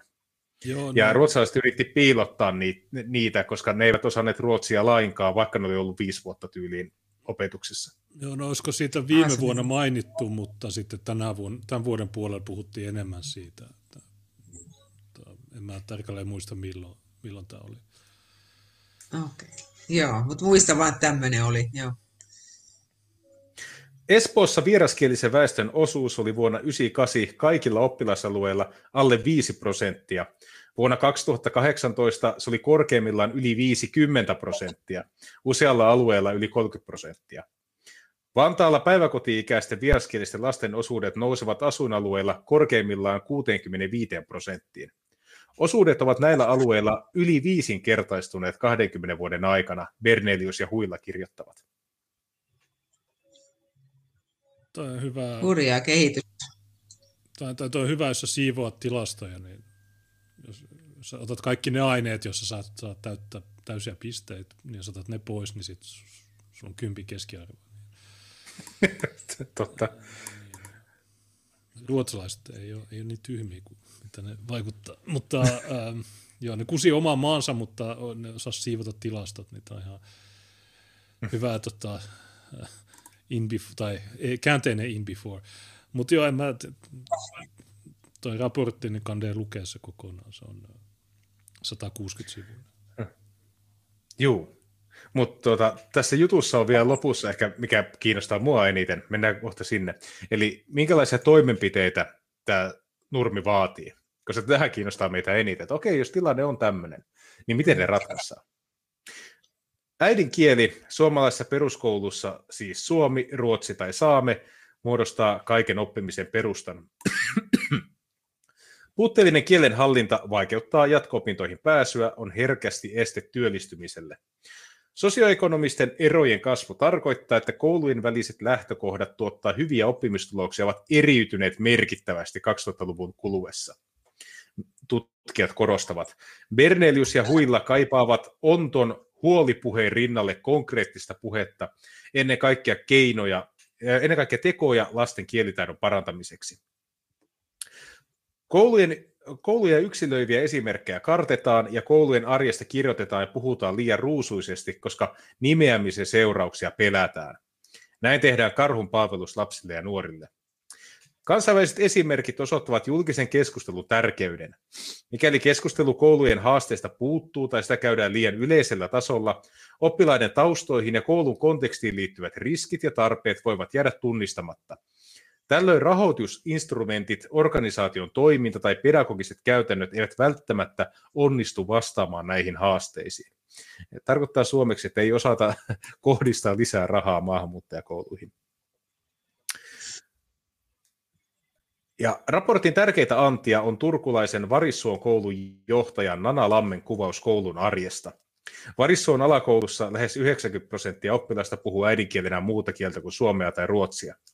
Meillä on luokkia, jossa on vain pari suomea äidinkielenä puhuvaa oppilasta. Monessa tapauksessa heillä on muita oppimiseen tai käytökseen liittyviä haasteita. Monen suomea äidinkielenä puhuvan oppilaan sosioekonominen tausta on heikko, Kielen oppiminen tällaisessa ympäristössä on haastavaa, vertaisoppimista ei tapahdu. Aloisa tulevaisuus siis. No tavallaan tämä on jo ny- nykyaikaa, mutta siis toi Lauri Nurmi, niin mä en oikein ymmärrä, että mitä se nyt, miksi se on, kun Lauri Nurmihan on supersuvakki, että sehän sanoo, että se on tehnyt kirjan, jossa sanoo, että Sanna Marin selätti koronan. Niin Ai miksi, hän on tämä. Joo. Niin, tämä on tämmöinen tyyppi. Niin miksi tämä nyt sitten vinkuu tästä jutusta, kun kaikki sen puoluetoverit sanoo, että ei totta kai kansainvälisten sopimusten mukaan oppilaille pitää opettaa niiden omaa kieltä, oli se mitä tahansa vinkuintia, niin me ollaan sanottu jo miljoona kertaa, että tämä on huono idea, mutta nämä samat ihmiset sanoo meille, että ei kun päinvastoin, jos sä opetat niille sekä suomea että niiden omaa äidinkieltä, niin silloin se toimii paremmin. Mutta itse asiassa nyt on kokeiltu kaikkia. On kokeiltu sitä, että pakkoassimilaatio, niin kuin Ranskassa, siellä ei ole mitään, että joo, mä puhun, mä puhun jotain kuulutta kieltä, vaan sun on pakko osata ranskaa. Se ei toimi, me ollaan kokeiltu ruotsia, me ollaan kokeiltu suomelta, kaikki, yksikään näistä ei toimi. Ja tuolla chatissa Eko laittoi PT-median linkin kesäkuulta 2020, ja se oli Ruotsi väärensi PISA-tuloksia. Niitä on yli puolta. Ah, joo. Kiitos Ekolle. Ja tässä on, joo, kiitos. Ja tässä on niinku tämä varsinainen kappale. Kaunis ajatus siitä, että toisen polven maahanmuuttajat osaisivat suomea, ei toteudu. Valtaosa vieraskielisistä oppilaista on syntynyt Suomessa. Heistä melkein kaikki ovat olleet päiväkodissa suomenkielisen varhaiskasvatuksen piirissä. Arvioimme mukaan suurella osalla näistä oppilaista suomen kielen taso vastaa korkeintaan 2,5-vuotiaan äidinkielisen lapsen kielitaitoa. Samat oppilaat kuitenkin saattavat kokea osaavansa kieltä hyvin, koska he pärjäävät suullissa arkipäivän kielenkäyttötilanteessa puolikielisessä ympäristössään. Vertaisoppimista ei tapahdu päiväkodeissakaan, Lampi jatkaa. Ja mietitäpä hetki, jos otetaan laajempi keskustelu suomalaisuudesta, niin on todettu niin kuin varmaan useassa ää, yhteydessä, että ihonvärillä tai henkilön taustalla ei ole mitään tekemistä suomalaisuuden kanssa. Suomalaisuus on mielentila, jossa menet sanomaan, että Suldan Ahmed ei, ei ole ehkä suomalaisin henkilö maailmassa, niin se on valtava poissulkevaa, se on rasistista, se on erottelevaa. Mutta sitten kun me todetaan, että Suomessa syntyneetkään ei osaa suomea lainkaan käytännössä, niin tämä luo vähän semmoisen erikoisen kuvan tähän koko keskusteluun, että okei, jos sillä ei ole mitään tekemistä sen kanssa, että ne eivät ole suomalaisia, niin miksi suomalaiset lapset eivät koe noita samoja ongelmia? Miksi kaikki nämä ongelmat kohdistuu vain niihin perheisiin, jotka ei ole todellisuudessa suomalaisia? No, varmaan niiden lasten vanhemmat, niin vaikka ne on Suomen kansalaisia, niin on RLtä haettu passi, niin äh, kotona ne ei kuitenkaan varmaan välttämättä puhu suomea. Äh, eli kun ne varissuon koululaiset äh, menee kotiin, niin ei niiden äh, se äiti puhu sitä kieltä, joten se kattaa, se homma katkee kokonaan. Mutta toisaalta, jos me just puhut, mainittiin tuossa Yhdysvallat, niin Yhdysvallat on myös hyvä esimerkki, kun siellä on vain yksi kieli, tai okei, okay, Espanja on myös, mutta äh, jos siellä on se yksi kieli, niin sä näet, että siitä yhdestä kielestä huolimatta ei ne mustat ole valkoisten tasolla, ja latinot samaa tasoa melkein. Niin kyse ei edes ole kielestä, vaan kyse on oikeasti niin kognitiivisista funktioista ja monista muista tämmöisistä asioista. Ja tietysti joo, jotkut yksilöt, poikkeustapaukset, niin okei, ne pystyy samalla handlaa sen koti, ne kotiolot, jossa puhutaan somaliaa tai jotain muuta, ja samaan aikaan menestyä koulussa. Mutta se ei paljon ilahduta, että jos Suomesta löytyy viisi semmoista, jotka on jotenkin, tai 50-500, joku mitätön osuus verrattuna siihen, mikä tämä porukka on, niin tämä ei, tämä ei toimi mitenkään. Tämä on todistettu mutta täällä ei mitään väliä. Lauri Nurmi ehkä nyt se niin kuin tajuaa, tai viimeistä ensi viikolla, kun se näkee, mihin tämä sen vaatima julkinen keskustelu johtaa, niin se näkee, että okei,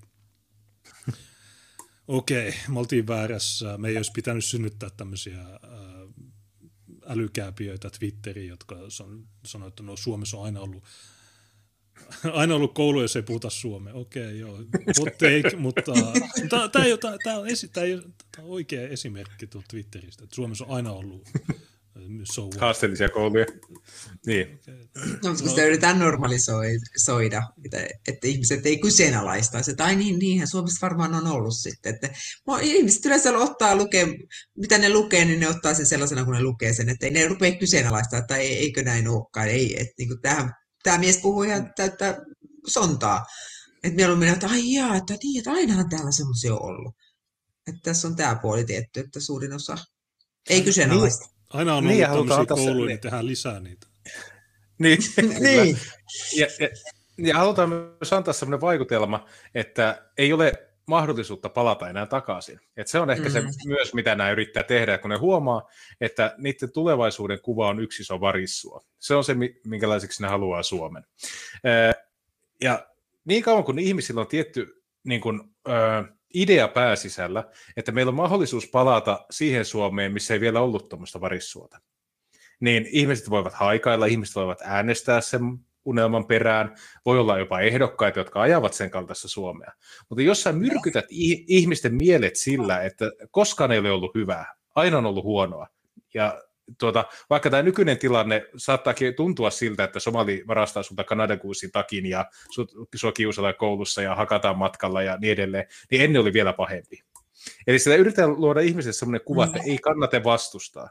Vaikka harmittaisikin, niin ei kannata vastustaa. Nämä ei siitä val... mitään parempaa kuitenkaan seuraisi. Nämä Lukasenkon tuomat työmi- reissumiehet, niin niillä on valmiiksi ne Kanadan kuussit, joten... niin, niin on. No, tai ne on varastanut se ennen. No, joka tapaa. Puhutaan sitten valko myöhemmin. Joo.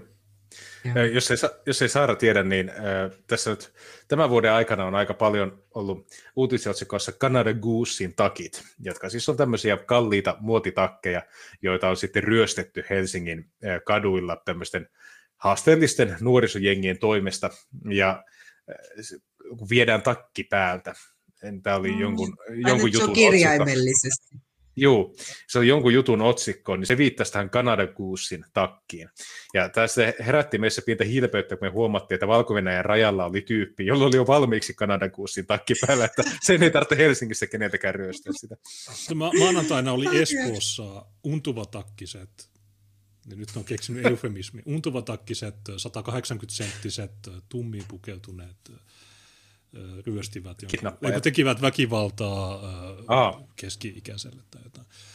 Niin nämä pitkät... Oliko tämä oikeasti uutisoitu tollain? Mä luulen, että se oli vain joku läppä. Eikö se on poliisi Oliko se oikeasti noin uutisoitu? Espoon poliisi, oli... untuvatakkiset 170-180 Eikä.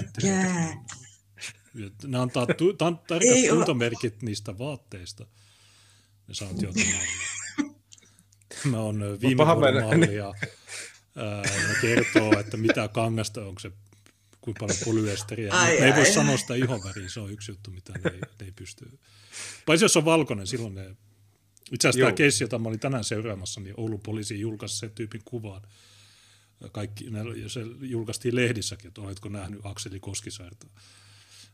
Aha, niin, niinhän se menee. Ja ei siinä mitään, mun mielestä tietysti pitää julkaista etsittyjen kuvat. Ja Joo, mutta mä tarkoitan, että kun tämä on kohdennettua julkaisua taas. Niin, no se on aina, se, jos on ihonväri on väärä, niin sitten ne ei julkaise, mutta jos olet suomalainen, niin sitten ne julkaise. Mikä tahansa juttu, että jos ajot ylinopeutta, niin ne sanoo, että me etsitään tätä tyyppiä. Ne laittaa kuvaa. Mutta jos, toi on Sveitsissä ollut, toi Sveitsissä on ollut ainakin toistaiseksi vielä eri lailla. Täällä tosiaan, kun täällä joku on rikoksentekijä, niin aina ilmoitetaan, että minkä maalainen oli. Ja vaikka olisi saanut Sveitsin kansalaisuuden, niin sanotaan sitten se alkuperäinen kansalaisuus myös mainitaan, että mistä oikeastaan on kyse.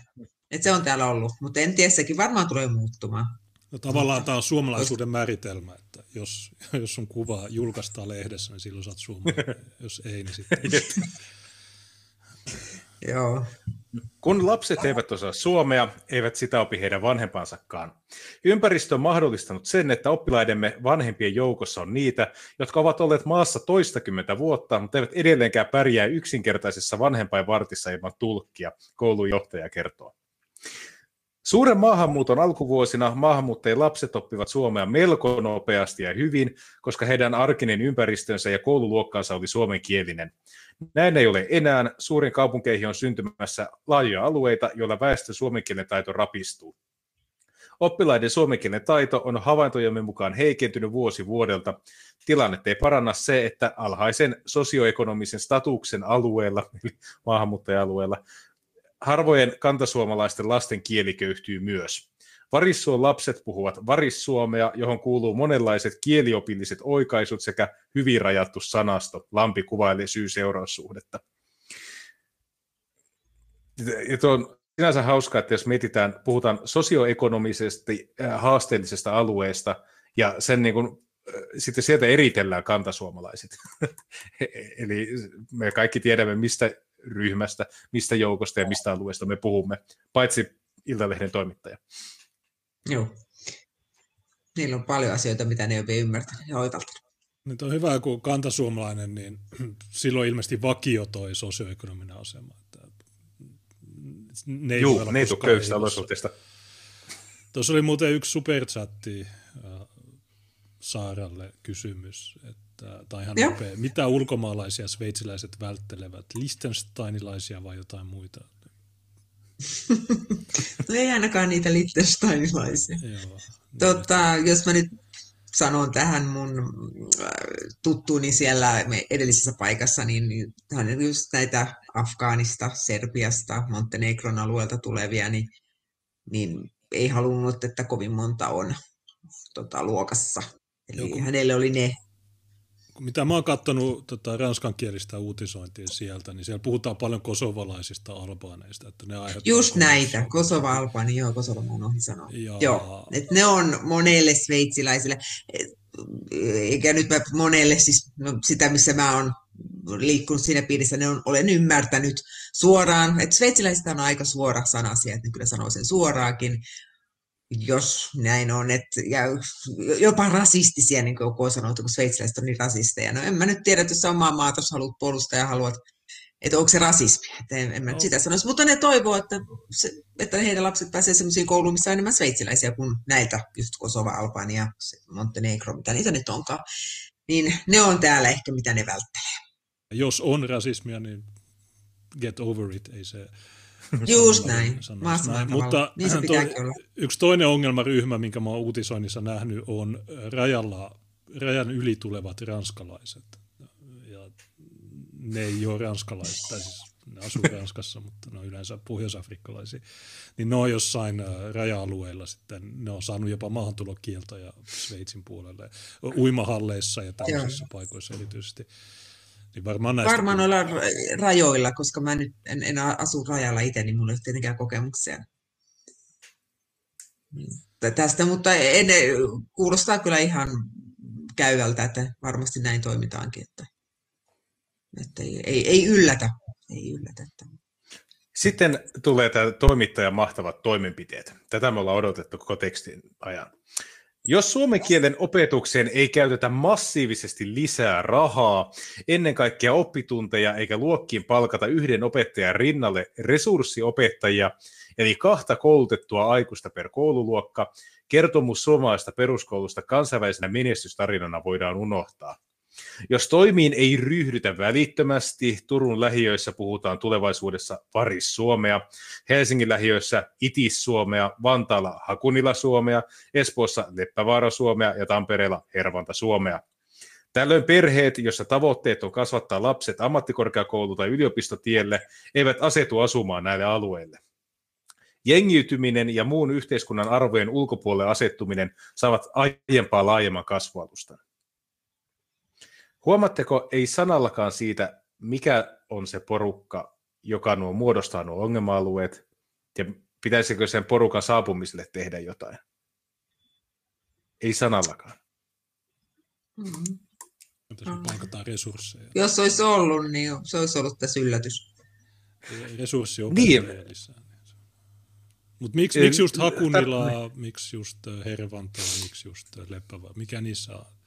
Mikä, se kumpuaa niin. Onko siellä tilastollisesti nyt eniten ulkomaalaisia just noilla alueilla? Ainakin Itis on, on. aika kunnossa. no, no, no, no, no, on juuri niitä alueita. Mä aloin just miettimään, Joo. että mä, mäkin olen asunut useissa niin kuin Suomen kaupungeissa, mutta en mä muista koskaan, että olisi puhuttu Korkalovaara Suomesta tai Kummatti Suomesta. Ei, mulla on ihan... Suomesta. Joo, ei. Siis kun mä oon ollut Suomesta kumminkin, mitä mä oon ollut pois, yli 15 vuotta, niin, niin en mä, en mä tota Suomea enää tunne, mitä siellä on. Mä ihan kauhuissani tätä kattelen tätä kehitystä. Et, et Suomella vielä on, mun mielestä Suomella vielä on mahdollisuus kääntää kelkka se olisi, ja pysäyttää tämä nyt. Tämä on ihan viime hetkiä. Ruotsilla ei enää ole sitä mahdollisuutta. Ruotsi on menetetty. Se vaan on fakta. Mutta Suomella vielä olisi, ja Tanskallakin on, mutta nyt puhutaan Suomesta tietty, mutta Suomella on tämä mahdollisuus, mutta se pitäisi tehdä nyt, että pystyisi tämän kelkan vielä kääntämään.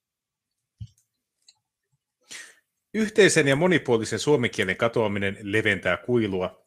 Viime vuosina olemme havainneet uuden ilmiön. Vieraskieliset lapset ovat alkaneet käyttää keskinäiseen kommunikointiinsa YouTube-videoista oppimansa englantia, joka on helpompaa kuin suomi.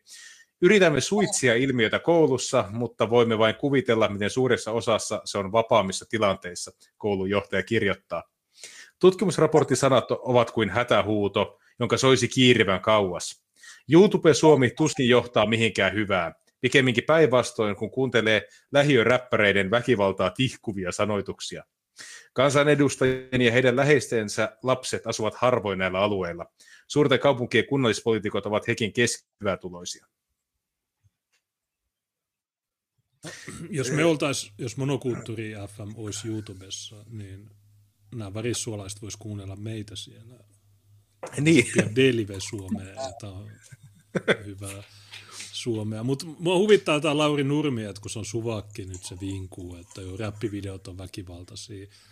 Vielä to, kaksi, kolme viikkoa sitten niin Helsingin poliisi teki ulostulon, että okei, okay, räppivideot, niin niissä vaaditaan murhaamista, mutta ne ei ole mikään ongelma. Niin se tulee kuin Lauri Nurmi, joka on niin tyli demareitten kunniajäsen, ja sitten se alkaa itkeä näistä.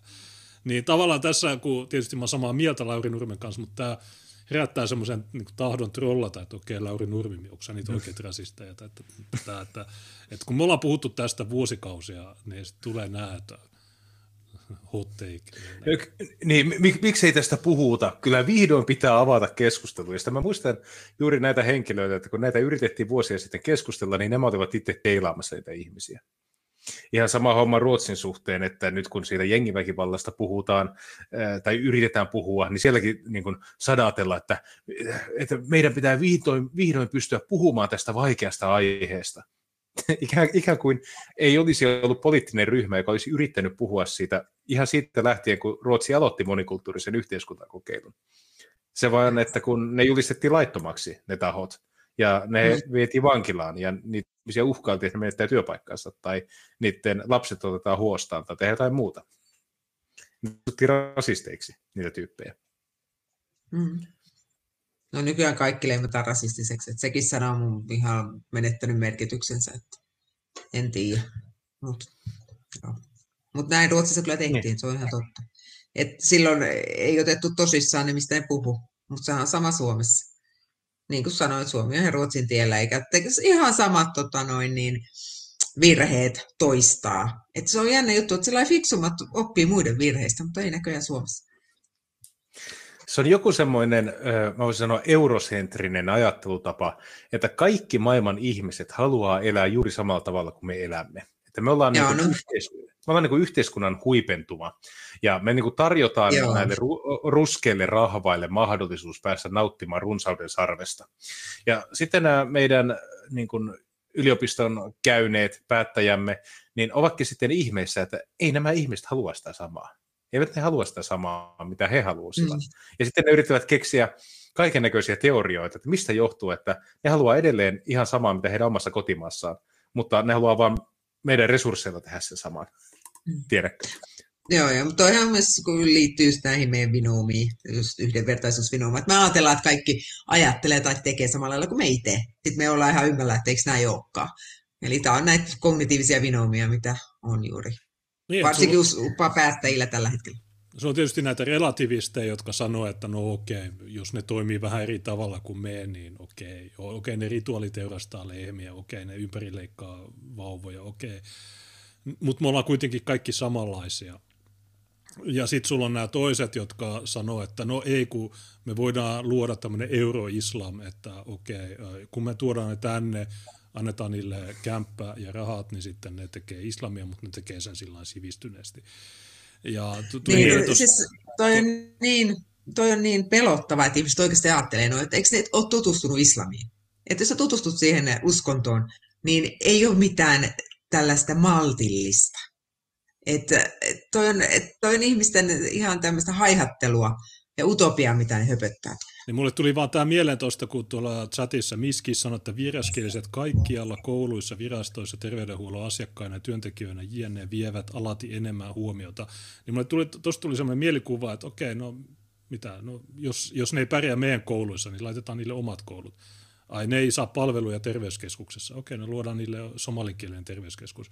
Niin tavallaan me voitaisiin luoda tämä mutta eikö se silloin ole sitä, että me siirretään koko niiden valtio tänne, ja eikö se sitten jossain vaiheessa johda siihen, että tulee ne samat etniset ongelmat, tai itse asiassa meillä on jo nämä, mutta jos kuvitellaan, että ne tekisivät ne samat ongelmat, mutta ei, ei YouTube-suomella, vaan niiden omalla kielellä, niin mitä hyötyä tästä niin sanotusta monikulttuurisuudesta on, kun se on vaan sitä, että siirretään toisia valtioita toisen valtion sisään, niin eihän se voi, se, ei se jos sä niin vähänkään voit katsoa pitemmälle, niin sä näet niin kuin heti, että tämä ei toimi, tämä, tämä ideologia. Ei.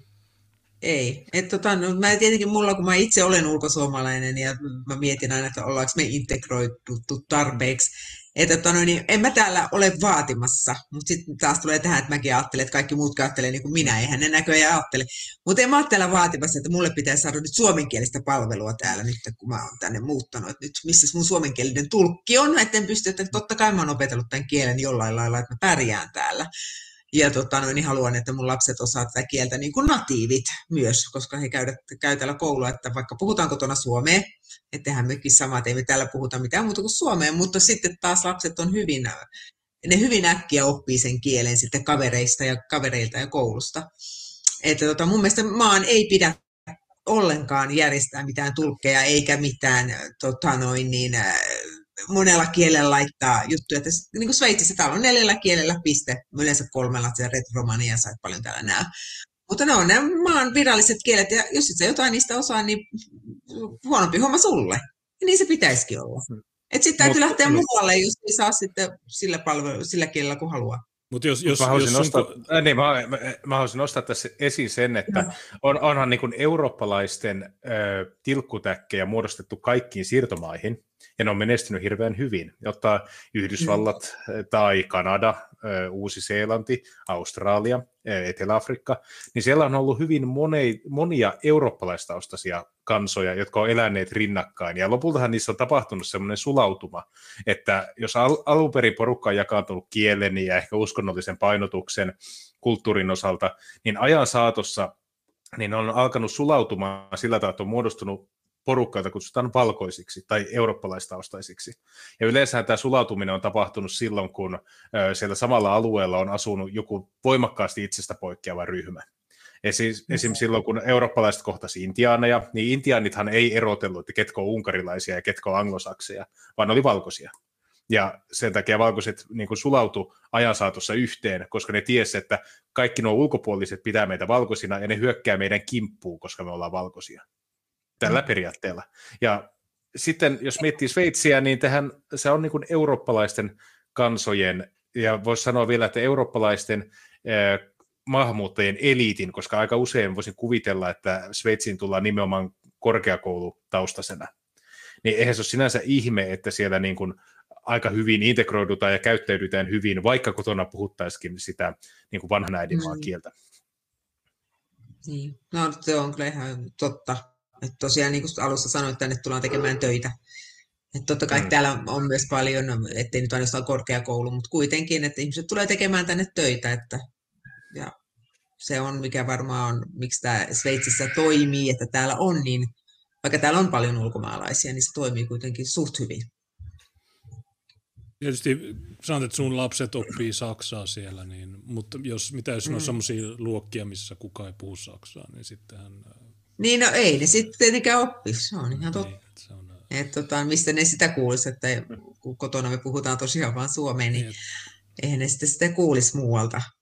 Mutta niin kuin sanoin, että täällä oli se, että kindergartenissa ja he on saanut sitä saksa toisena kielenä heti ihan sieltä 4-5-vuotiaasta lähtien. Niin. Niin, että se integroituminen hyvin on hyvin... sen tietyn pohjan että siellä, ja jos katsot varissuota, niin siellä ei ole sitä pohjaa, ja silloinkin kun oli se pohja, niin ei, niin ei se silloinkaan toiminut, joten äh, tämä idea on vaan Niinpä. Tuohon tuomittu, ja jostain syystä. Se on, tämä, kyllä. Tämä on, niiden, tämä on EU-virallinen ideologia, niin Näillä valtio. mennään. Sä katsot mitä tahansa vira, virkamiestä, Ville Kanteella, kaikki nämä ryskyt, kaikki mitä Twitterissä pyörii, niin ne, niiden uusin hot take tähän valko juttuun on se, että aha, jos, jos me halutaan jauhottaa Putin, niin meidän pitää päästää ne kaikki Lukasenkon tyylit, koska muuten se hyödyttää, nyt on vähän, tämä on joku 4D-sakki, jota mä oikein, tai sitten se on vaan sitä, että niillä ei ole mitään argumentteja, ne yrittää bluffata. Eihän niillä ole argumentteja. Jos, ja niin kun Putin, Putinista ruvetaan höpöttää, niin silloin tajua, että ei ole argumentteja. Jos sä ruvet sanoa Putinin pussiin, niin silloin sä oot aika varma, että argumentit, argumentit on jo loppu. Tai no, rasisti. Mä, argumentit mä kävin, mä kävin tänään keskustelun Taneli Hämäläisen kanssa, joka on Vasemmistoliiton eduskuntan avustaja, tai olla Anna Kontulan avustaja, niin jos se oli ihan väärässä, että voi olla myös fake news. Mutta hän tuli kertomaan, että jos tuota, sä oot sitä mieltä, että ihmiset pitää jättää rajalle, niin sitten sä pelaat Putinin pussiin. Eli siis se, että jos sä antaudut saman tien ulkoisen paineen edessä, niin se on voitto. Tai jotenkin niin, ihan niin next level tapa jäsennellä politiikkaa. Että mä vaan sanon, että no, tässä on kaksi mahdollisuutta, Taneli. Joko sä oot petturi tai sä oot pelkuri, niin kumpi sä olet? Kato, kun, Juuri okay, niiden lähtö, tai se premissi on, että Putin haluaa kaosta Eurooppaan.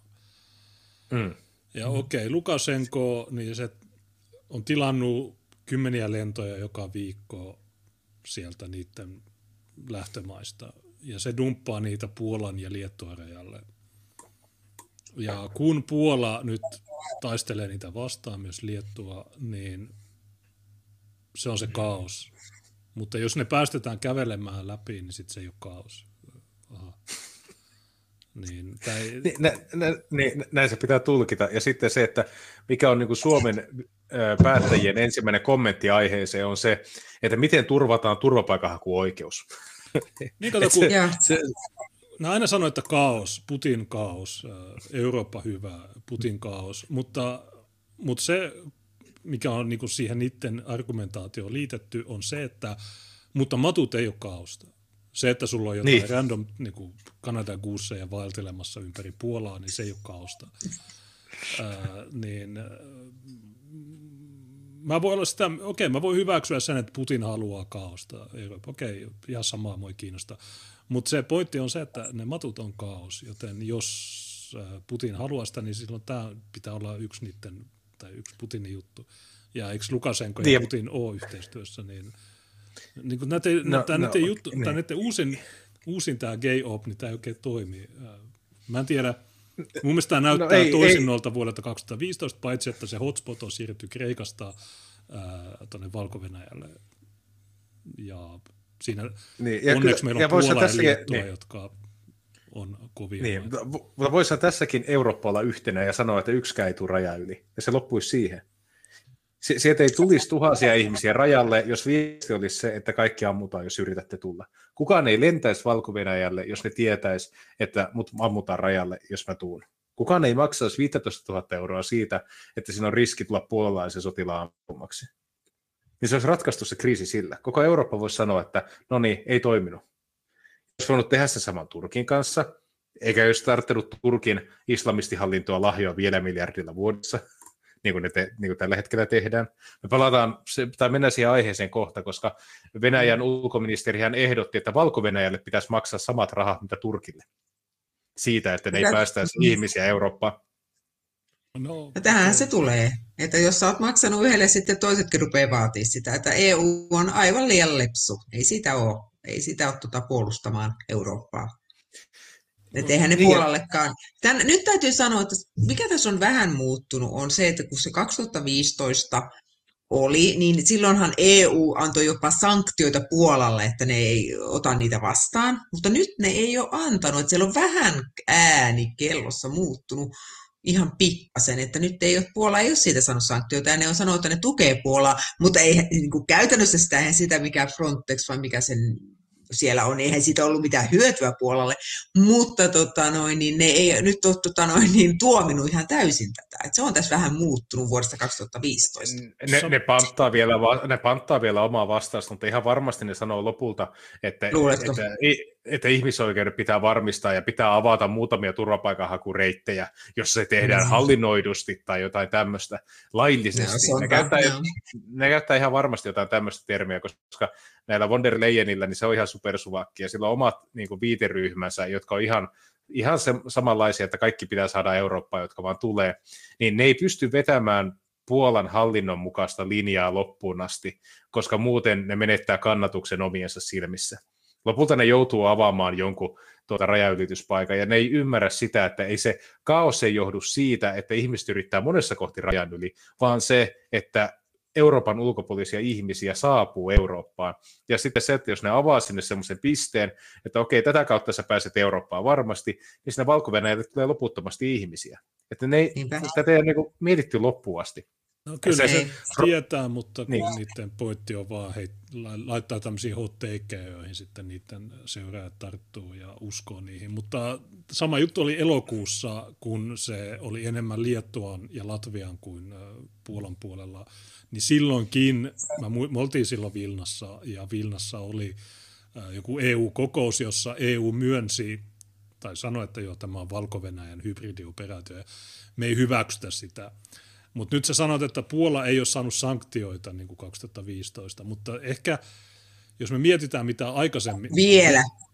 Em, se voi olla, että tämä itse asiassa tämä tilanne on sanktio, että jos me katsotaan sitä siitä näkökulmasta, että tämä, okei, tämä on varmasti Valko-Venäjän hybridioperaatio, mutta miksi tämä ei voisi samaan aikaan olla myös EUn hybridioperaatio? EU katsoo sitä sivusta ja sanoo, että okei, no Puolaa, teidän piti olla te ette hyväksy LGBT, te ette hyväksy matuja, miten nyt, te, haluatteko me tulla auttaa vai ei, niin äh, Helsingin Sanomien tyyppi sanoi, että joo, yksi, yksi turvapaikanhakija maksaa 16 tonnia. Jos meillä olisi yhteinen Eurooppa, niin se maksaisi 64 miljoonaa. Se näit, kun Puolaan tulee 4000 kuulemma. No, äh, elokuussa Liettua tuli 4000, mutta nyt 4000 tulee Puolaa. Niin miksi Helsingin Sanomien Esa Mäkinen joka on ollut mukana vuotamassa niitä viestikoekeskuksen juttuja, niin miksi se heittää tämän, että jo Puolaan tulee vain 4000 ja jos, me, jos koko EU maksaa sen turvapaikkaprosessin, niin se tekee vain 64 miljoonaa, joten yksi yhteinen kassa olisi järkevä. Niin tämä on, se, että Esa Mäkinen viittaa tämmöisen täysin retardismin, täyden retardismin, niin, niin mun mielestä se osoittaa sitä, että se niin näyttää, että tämmöisistä, nämä on ne pointit, että Puolalle halutaan viestittää, että okei, että nyt te tuutte takaisin Euroopan unioniin, ää, niin sitten me voidaan suojella teitä. Mutta niin kuin sanoit, niin Frontexista ei mitään hyötyä. Frontex on vain mm. tämmöinen laukunkantaja operaatio. no lähinnä. no, niin, että ei, ja ne, Fro- Frontex... Toisin kuin Baltian ja Puolan niin. rajamiehet, niin ne työntää niitä pois, mutta Frontexin tyypit tuo niitä mm maahan. Niin, niin siis äh, muistellaan vielä sitä, että kun te kävitte siellä äh, Liettuassa, niin sinnehän lähetettiin myös suomalaisia rajamiehiä EUn, äh, EUn tuota, toimeksiannosta, ja niiden tehtävä oli varmistaa, että jokainen saa varmasti jätettyä niin. turvapaikka-anomuksensa. Eli tämä juttu on vähän sama homma kuin Kreikassa aiemmin. Euroopan unionissa on muutamia niin kuin, suhteellisen niin kuin selväjärkisiä valtioita. Kreikka on niistä yksi, vaikka ne nyt kultaisen aamukoita menikin julista laittamaksi. Mutta Kreikalla on ollut ihan hyvät niin kuin, suhtautumiset siihen, että miten Turkista tuleviin siirtolaisiin pitää reagoida. Niillähän on siellä ne omat muurit, ja Kreikan rajaviranomaisethan upotti niitä veneitä ja aluksia, että te ette tuu tänne. Ennen kuin Euroopan unioni tuli paikalle ja Frontex varmisti, että kaikki ihmiset pääsee varmasti Eurooppaan. Eli tämä Euroopan unioni on tässä itse asiassa se entiteetti, joka estää kaikki kansalliset ratkaisut noihin ongelmiin, koska Kreikan oma armeija pystyisi millään tahansa estämään, että yksikään ei tulisi läpi, jos sille Eurooppa vaan antaisi luvan tehdä sen. Puolan armeija pystyisi milloin tahansa estämään, että sieltä ei tulisi yhtään läpsyä Puolan yli. Mutta sama ongelma on siinä, että tämä ylikansallinen elin, joka on täysin vihamielinen eurooppalaisia kansoja kohtaan, niin se haluaa sanella yli kansallisten hallintojen, että nyt te viette joukot pois, me otetaan nämä sisään ja sitten me pakkoasutetaan sen jälkeen, kun se, nämä on ensin pyörinyt meidän koneiston läpi ja me ollaan arvottu, että kuinka moni menee mihinkin maahan. Mm. Ja kuten sanoitte, että Puola oli saanut ja Unkari oli saanut sanktioita aiemmin, niin se pitää täysin paikkaansa. Unkarihan oli saanut sanktioita siitä, että ne ei ollut suostunut ottamaan turvapaikka-anomuksia vastaan. vuonna 2015 vyöryssä. Ja saa nähdä, että ö, tuleeko Puolalle sama juttu, koska Puolahan ei myöskään suostu osta, ottaa niitä vastaan, vaan se pakko käännyttää rajalla. Ja niin se pitäisi olla. Siis jokaisen maan pitäisi itse päättää, että kuinka monta turvapaikanhakijaa ottaa. Ja mun mielestä Tanskalla oli hyvä tämä, kun ne kertoo, että nolla. Se oli mun mielestä ihan hyvä tota, noin, niin, suuntaus. Se on ihan hyvä, mutta Tanskassa on vaan se ongelma, että ihmiset unohtaa, että siellä asuu 600 000 muslimia siinä maassa jo. Ja siellähän no, on, on sellaisia lähi, lähiöitä, missä 80 prosenttia asukkaista on niin kuin muita kuin tanskalaisia, ja nythän niillä on se suunnitelma, että ne niin kuin, siellä ihan samat jengiongelmat ja getot pyörii mitä muuallakin, niin ne pyrkii hajauttamaan näitä ongelmalähiön asukkaita tanskalaisiin kaupunkeihin. Ja mä oon sitten miettinyt, että voi herranen aika, että onhan tätä mietitty ihan loppuun asti. Koska niin. kuulemma se edesauttaa kotoutumista. Mm. Jaa. Niin. Mm. Tämmöinen yle juttu tuli, jos mennään vähän tuonne valko rajalle. Otsikolla, että Puolan pääministeri sanoo Putinin olevan siirtolaiskriisin takana. valko ja Puolan rajalle oli tiistaina tullut 2000 siirtolaista, jotka kärsivät nälästä ja kylmästä. Eurooppa-neuvoston puheenjohtaja Charles Michelin on määrä tavata tänään Puolan pääministeri Matus Moravieki Varsovassa. Puolan pääministeri syyttää Putinia, valko ja Puolan rajalla käynnissä olevasta siirtolaiskriisistä. Moraviekin mukaan Putin on järjestellyt siirtolaismassat rajalle. Hän sanoi, että tämä on hyökkäys ja se uhkaa Euroopan tasapainoa. Lukasenka on toimeenpannut tämän hyökkäyksen, mutta sen on järjestänyt Moskova, sen on järjestänyt Putin, Moravieki sanoi Puolan parlamentille. Hänen mukaansa siirtolaisia käytetään ihmiskilpinä, jolla yritetään horjuttaa tilannetta Puolassa ja EU:ssa. Varmasti pitää paikkaansa, mutta tässä on semmoinen hauska juttu, että jokainen haluaa nähdä tuossa tilanteessa sen, minkä haluaa nähdä. Eli kun pohdittiin tuossa, että miten suvakit suhtautuu tuohon tilanteeseen, niin kuulemma se, juuri se, mitä Putin haluaa, on se, että Eurooppa laittaa rajat kiinni. Ja se on kuulemma Putinin voitto, koska jotain ihmisoikeudet. Euro, Eurooppa luopuu ihmisoikeuksista ja se on, se on voitto johonkin. Mutta mä näkisin, että se, mihin tämmöisellä pyritään, on se, että sillä testataan, ottaako Euroopan unioni jäsenmaiden vastustusta, vastustusta huolimatta näitä ihmisiä maahansa, pakkoasuttaako se niitä ja meneekö se tarvittaessa yli kansallisten hallintojen pakko siirtämään näitä ihmisiä eri jäsenmaiden alueelle. Ja sitten jos se osoittautuu, että he voivat sen tehdä, niin siinä vaiheessa niin he tulee käyttää tuota pysyvänä reittinä niin kauan, kun valko maksetaan, että ne pitää rajat säpissä. Niin, ja No kuitenkin ne, jotka kävelee valko Puolan läpi, niin halu, niiden päämäärä on Saksa, ei ne halua Puolaa jäädä. Niin äh, tavallaan vaikka, no Puola voisi tehdä diiliä, okei, no joo, kävelkää. Me laitetaan teille uusi motari, te, me teet siirtää Saksaan suoraan ja ilmeisesti saksalaiset on ihan ok tämän kanssa. Suomalaisetkin olisi ok, jos niille sanotaan, että okei, me tuodaan Puolasta teille osaajia. Niin mutta Puola, Liettua, Latvia, niin ne on semmoisia, Unkari, ne on semmoisia maita, jotka on vielä tervehenkisiä, niin ne ei halua tätä. Huomennahan Puolan itsenäisyyspäivä ja siellä tulee isoja massoja kaduille, niin se on semmoinen maa, että sä et voi, ei ne paikalliset poliitikot voi selittää miten, ei ne voi niinku tehdä niin kuin Suomessa, että joo, me ihmisoikeudet, saat mitkä vitu ihmisoikeudet. Mm. Antakaa meille ensin rahaa ja sitten katsotaan ne ihmisoikeudet, mutta täällä just tämä yltä, niin sanottu yltäkylläisyys, niin tämä on johtanut, ja plus sitten tietysti media aivopesu vuosikymmenen ajan, niin mm. se on johtanut siihen, että ihmiset ei tajua mistään mitään, ja Sulla on näitä dosentteja, sulla on näitä kie- lingvistejä. Vesa Heikkinen, at dosentti Twitterissä on, että siellä on kylmä siellä puolalaisessa metsässä. No, ehkä ei, kann- ei olisi kannattanut lähteä. Me käytiin Liettuassa, Latviassa, me oltiin siellä leirillä. Joo, no tosi ikäviä mestoja, mutta älä, älä mene sinne. Kannattaa pysyä siitä huolimatta, että salakuljettajat sanoo sulle, että joo, sä voit mennä Saksaan. Mutta okei, okay, mikä se todellisuus sitten loppujen lopuksi on? Okei, okay, sulla on joku kämppä Berliinissä jossain josta sä maksat ihan saatanasti ja sä teet jotain volt-työtä ja sä oot loppujen lopuksi orja. Sä oot betoniviidakossa, sun lapset, niin ne on semmoisessa koulussa, jossa ne ei menesty millään tasolla. Sä, sä oot siirtynyt sieltä lämpimästä maasta kylmään betoniviidakkoon ja kaikki vihaa sua. Kaikki vihaa sua. Ja ei sulla mitään kunniaa, sulla ei mitään... Niin kuin, ja kaikki sun läheistä on pois. Niin, niin tota, ei, ei toi on, meillä pitäisi, kun, siis okei, okay, nyt, nyt kun on 2021 nykyinen vuosi, niin verrattuna vuoteen 2015, niin nyt tämä informaatio on paljon nopeampaa.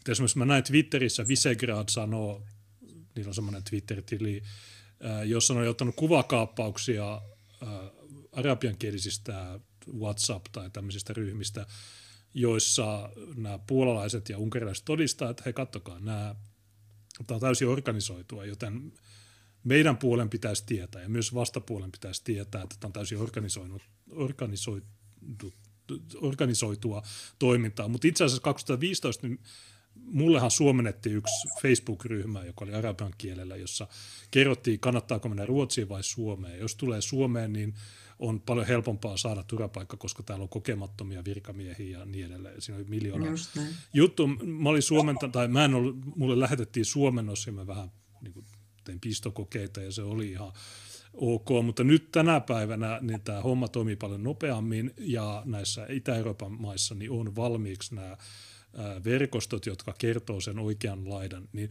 se mitä meidän pitäisi Suomessa ja muissa länsima- niin sanotussa länsimaissa niin tehdä on vahvistaa tätä työtä, eli me laitetaan sitä mm. oikeaa tietoa ihmisille, mutta tavallaan vuonna 2015 niin se oli ihan siistiä tehdä striimejä, ei tullut bännejä koskaan mistään, mutta sitten nykyään niin sä saat bännin mistä tahansa, plus sitten äh, sulla on tämä sosiaalinen media täytetty just näillä korona 5G, grafeenioksideilla ja tämmöisillä, niin se syö sitten paljon sulta sitä tilaa.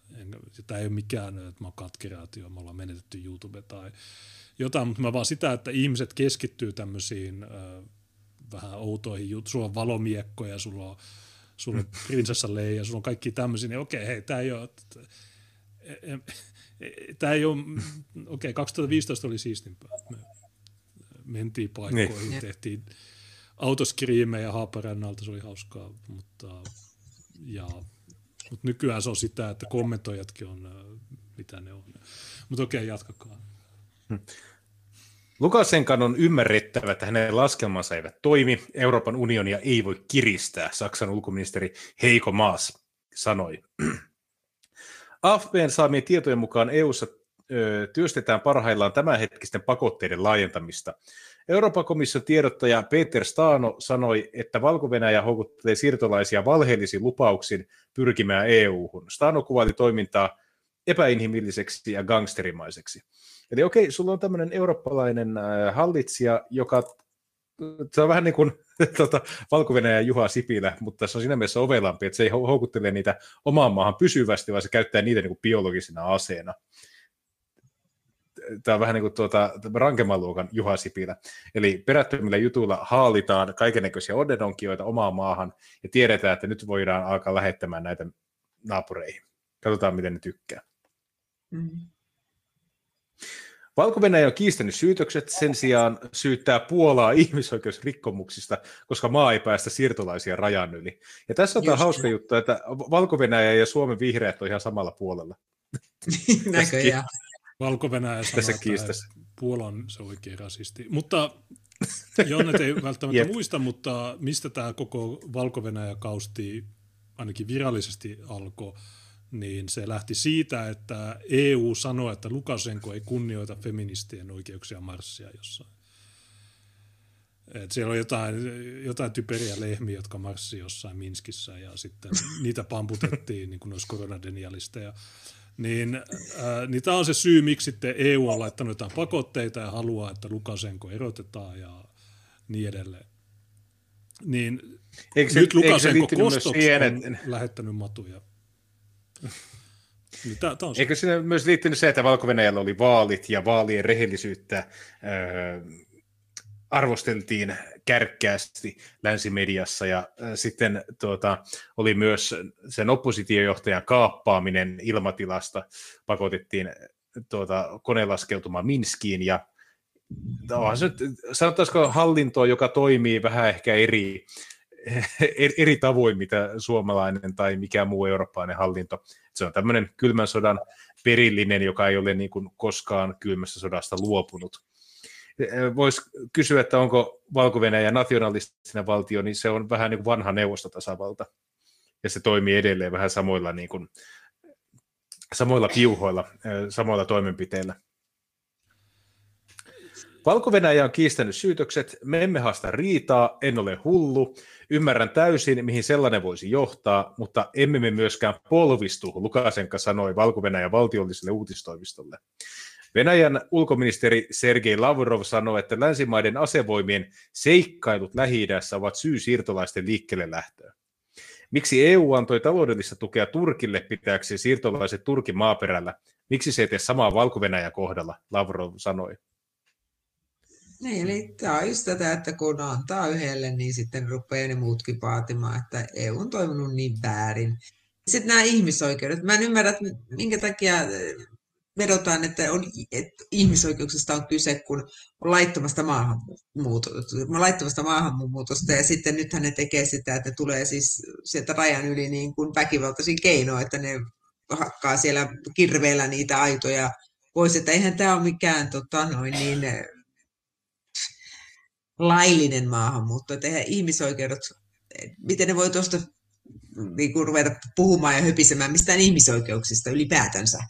Eihän tässä ole mistään ihmisoikeuksista nyt kyse. On se pitkään ollut ihmisoikeus kävellä toisen maan sossuun. Ja Ei niin joo, joo, joo. Ja sitten tulla tänne Suomeen tai mennä Suomeen asumaan Kelaa tota, noin, maksettavaksi, että Kela kustantaa sulle kaikki, niin sekin on ihmisoikeutta, joo. Se on. Niinhän se on. Se on nyt... taas tämä ihmisoikeuskäsite on muuttunut tälle, että, sinne, että se ei ole enää sitä, mitä se ennen oli, että tämä on vähän laajentunut tämä käsite. Niin, ja miettikää sitä, hei, he, ota Jonas hetki, miettikää vielä sitä, että jos joku sanoo, että okei, tämä on vain paikallinen konflikti. Suomeen on nyt saapunut jo 30 henkilöä. Niin, mutta mistä ja miten? Kuka on sieltä hakenut? Haavissa taas yksityiskoneella vai? Niin. No ei kun ne on kävellyt. Yksityislennolla. Itse asiassa me oltiin, niin. me oltiin Liettuassa yhdessä le, yhdellä pakolaisleirillä, niin siellä oli tyyppejä, jotka puhuu ruotsia. Ja se oli yksi irakilainen, joka oli ollut Ruotsissa 2015, ja Joo. 2018 se karkotettiin Ruotsista Irakiin, ja nyt me tavattiin sen Liettuan leirillä. Se antoi mulle puhelimen, jossa se, puhelimessa oli sen serkku, joka asuu Helsingissä. Ja Iltalehtihän on myös tavannut jonkun tyypin Rudninkain leirillä, joka oli ollut Suomessa aikaisemmin ja nyt se pyrki takaisin. Ja nyt kolme kuukautta myöhemmin niin se oli jotenkin murtautunut sieltä leiriltä ulos ja kävellyt sitten Tallinnaa ja päätynyt Helsinkiin uudestaan hakemaan uudestaan turvapaikkaa. Niin yksi paras läppä, mikä tässä nyt viime aikoina oli, oli Ruotsissa, oli Afgaani, joka oli 2015 tullut. Se oli 16-vuotias, aivan yksin tullut. Se piti karkottaa viime vuonna, mutta tuli korona, niin sitä ei karkotettu. Ja nyt kun Taleban voitti niin nyt se sama tyyppi, niin se hakee uudestaan turvapaikkaa. Nyt se ei enää 16-vuotias, vaan se on 37-vuotias. Ja hän on tulkki. Ai Hän on avustanut sillä välin, kun se Niinhän notku... ne vanhenee kuulemma nopeammin. Se, sillä välin, kun se, not, se notku viisi vuotta Ruotsissa, niin se on tulkannut Naton tyypeille Kabulissa. Niin nämä turvapaikkahakemukset, niin nämä niin kuin lähtökohtaisesti, niin mä en pitäisi näitä kovin luotettavina. Ja tämä on tavallaan yksi iso ongelma siinä, että kun jos tämä turvapaikkajärjestelmä luotiin 50-60-luvulla kylmä sodan aikaa, jotta toisin ajattelijat voitaisiin pelastaa gulagista tai tämmöisistä mielisairaalaoloisista kidutusmenetelmistä, niin nykyään se on sitä, että kuka tahansa lukutaidoton kävelee ja sanoo, että joo, ihmisoikeudet. Mutta jos mä haluan mennä jonnekin, niin mä menen, jos mä kävelen Venäjän rajalle, se on, että okei, okay, turvapaikka. Niin sanoo, että ei, missä sun passi on? Sulla ei viisumia, mm, niin tämä on huono. Sä et voi tulla. Niin ei se, ei se ole, ihmisoikeus, niin tämä, tämä tietysti menee idioteille läpi, mutta ihmisoikeudet on sananvapaus, mm. uskonnonvapaus, sitä, että sua ei pakoteta uskomaan johonkin, ja se, että sun annetaan olla suunnilleen rauhassa, mutta sekä ei toteudu ainakaan Suomessa, että se on aina joku sun kimpussa vinkumassa jostain. Ihmisoikeus on se, että sun ei tarvitse maksaa veroja, se on aika hyvä. Sananvapaus on kyllä Suomessa ihan äh, todella huonolla tolalla samaten uskonnonvapaus. Että, että ihan totta, että siellä näitä mielensä pahoittajia on yli yllin kyllin. Niin, Tässä on hyvin vaihteleva. Se, se on hyvin laaja se ilmaisuvapaus, kunhan kohde on oikea. Et, no mehän, joo, toki. Niin meillähän oli vasta siis tämmöinen testi, että meillä on niinku todellinen äärikiihottaja Päivi Räsänen, jo, jolla on nyt mitä neljä syytettä vetämässä. Ja sitten meillä on Missa Dellinger, joka halusi ampua natseja ja ilmastodenialistia päähän. Toinen todettiin, että hän on syytön, se oli valtakunnan syyttäjän oma päätös, ja perustelu oli se, että lakeja ei ole luotu turvaamaan näitä ryhmiä, joita missä Dellinger uhkaili. Okei? Okay? Joo, tämä oli virallinen perustelu. Ja sitten taas Päivi Räsäsen raamattujakeet tai käsitykset homoavioliitosta, niin ne, ne taas sen on vissiin suojeluryhmän, niin. suojattua ryhmää vastaan hyökkäämistä. Ja mä oon ihan varma, että jos otettaisiin Päivi Räsäseen kohdistuvat kommentit, niin sä löytäisit niissä kommenteissa huomattavan paljon enemmän niin kuin varmaan rikosoikeudellista matskua, mitä sä löydät päivin omissa ulostuloissa, mutta ei niitä lähdetä tutkimaan. Ja Suomessa on vielä siitä hauska systeemi, että jos olet nimimerkin takaa, niin poliisi ei lähde tutkimaan. Mm. Niin, koska poliisi ja. sanoo, että tämä on Twitter, tämä on YouTube, se on, no, amerikkalaisia yhtiöitä ja siellä kunnianloukkaus tai kiihottaminen ei rikos, joten me ei saada mukaan tietoja sieltä, mutta mä oon ihan varma, että jos poliisi oikeasti haluaisi, niin ne saisi ne tiedot sieltä. Mutta tosiaan, joo, se on täysin totta, että kiihottaminen kansanryhmää vastaan tuli Suomessa rikoslaki vuonna 70 ja siinä puhutaan tämmöisistä kansaryhmistä, joiden kuuluisi olla vähemmistöjä tai jotain. Niin nykyään se on sitä, että ne pitää olla, niiden pitää olla vähemmistöryhmiä, joilla on, ähm, sue, tai ne tarvii suojelua. Ja hmm. esimerkiksi usko, poliittinen ryhmä ei ole suojelua kaipaava, mikä on mielestäni ihan loogista. Että totta kai politiikassa kaikki on toistensa vihollisia, joten totta kai sun pitää saada solvata hmm. demareita persuja ja miten vaan. Mutta sitten kun me mennään tähän Misa Dellinger vastaan Päivi Räsänen, niin okei, Päivi Räsänen solvasi tai kritisoi homoja, joten ne tarvii suojelua. Mutta Misa Dellinger, hän haluaa ampua kaikki fasistit ja ilmastodenialistit. Niin okei, joo, fasistit ei varmaan ole ryhmä, joka kaipaa suojelua. Ne ne pystyy puolustautumaan itse. Mutta ähm, vaikka ne ei pystyisi, niin sille ei mitään väliä. Mutta pointti on se, että toi argumentaatio on ihan satana typerää, koska sulla on selvästi joku vitu hullu tyyppi, joka haluaa ampua ihmisiä. Niin se, että onko fasistit suojelua kaipaavaa vähemmistöryhmä vai ei, niin sille ei mun mielestä tässä vaiheessa ole mitään merkitystä. Että, ja varsinkin Joo, jos katsot sitä mieltä. Dellingerin autovideoita, jossa se niin kuin, se tulee niin kuin just joku vaus, köyhän miehen vaus tulee 32 ääntä ja puhuu Amerikan englantia ja tämä ei ole terve tyyppi, se pitäisi vähintään laittaa seurantaa, mutta tässä maassa niin ei, kaikki tehdään väärin ja se tehdään tietoisesti tahalla. Mä oon ihan varma, että tässä maassa pystyttäisiin paljon parempaan, jos meillä olisi niin oikeat ihmiset päättämässä, päättämässä asioista. Joo, samaa mieltä. On, Suomessa on todella paljon fiksuja ihmisiä, mutta valitettavasti ne ei ole nyt vallassa. Ja tota, mitä tulee tuohon kiihottamista kansaryhmään vastaan, siihen pykälään se pitäisi joka tapauksessa on siitä useammankin kerran puhunut, se pitäisi poistaa, koska se on niin tulkinnanvarainen. Ja just niin, kun meillä on tämmöisiä yleisiä syyttöjä, kun meillä tällä hetkellä on se mikä toiviainen, tolvanen, mikä onkaan, niin, tota noin, niin hän tulkitsee aina sitä lakia todella asenteellisesti oman arvomaailmansa pohjalta. Ja nyt ollaan just sen takia Päivi Räsänen on ollut siellä niin monta kertaa tota noin, niin syytettynä.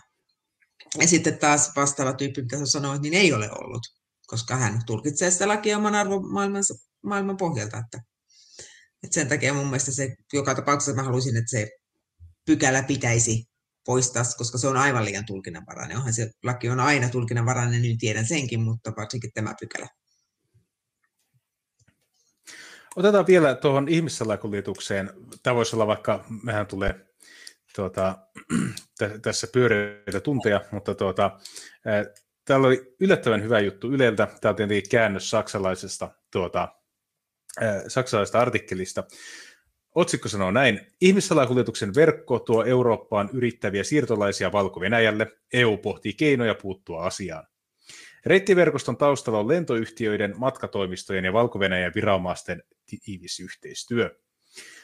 valko operaatio siirtolaisten työntämiseksi Puolan ja muiden naapurimaiden rajoille näyttää luoneen Afrikkaan asti ulottuvan salakuljetusverkoston. Saksalaisen Deutsche Wellen mukaan suurin osa tulijoista saapuu Irakista.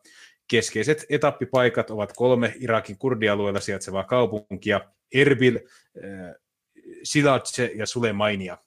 Irakilaisten ohella siirtolaisia saapuu Syyriasta, Kongosta, Kamerunista. Kaikkien etappi on Minsk.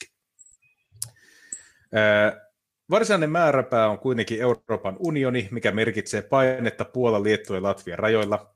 Saksan ulkoministeriön mukaan lokakuussa havaittiin, että valko pääkaupunki oli entistä useammin Beirutista, Damaskoksesta ja Ammanista lähtevien suorien lentojen määränpää.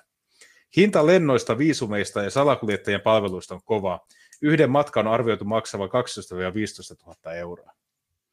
Eli miettikääpä tilannetta, että teillä on tämmöinen yksittäinen valtio Euroopassa, joka levittää huhua, että Euroopassa on kivannäköisiä naisia ja massia tulee joka suunnasta ja kukaan ei rankaise sua, koska se olisi rasismia. Ja sitten milisit vetää tuosta välistä sen oman tukkunsa rahaa, 15 000 euroa yhteensä. Tuossa maksetaan niille arabihallinnoille, lentoyhtiöille, viisumityöntekijöille, ja sitten valko pyrkii niistä vielä eroon. Eli ne ottaa näitä ihmisitä fyrkat, ja sitten ne työntää ne Euroopan unionin puolelle. Ja Euroopan unioni todennäköisimmin ei kestä tuota painetta. Jossakin, kohteeseen, mm. jossakin kohtaa se todennäköisesti avaa jonkun sisääntuloväylän, missä pystyy jättämään turvapaikkahakemuksen. Ja tämä on valko valtavan hyvä diili. Sä otat tyhmältä koijaat rahat ja sä pistät ne maksut muiden harteille. Ja sitten lopulta Euroopan unioni vielä maksaa, jos kaikki menee putkeen, niin maksaa vielä tälle valko hallinnolle siitä, että ne ei ota enää enempää noita maahan.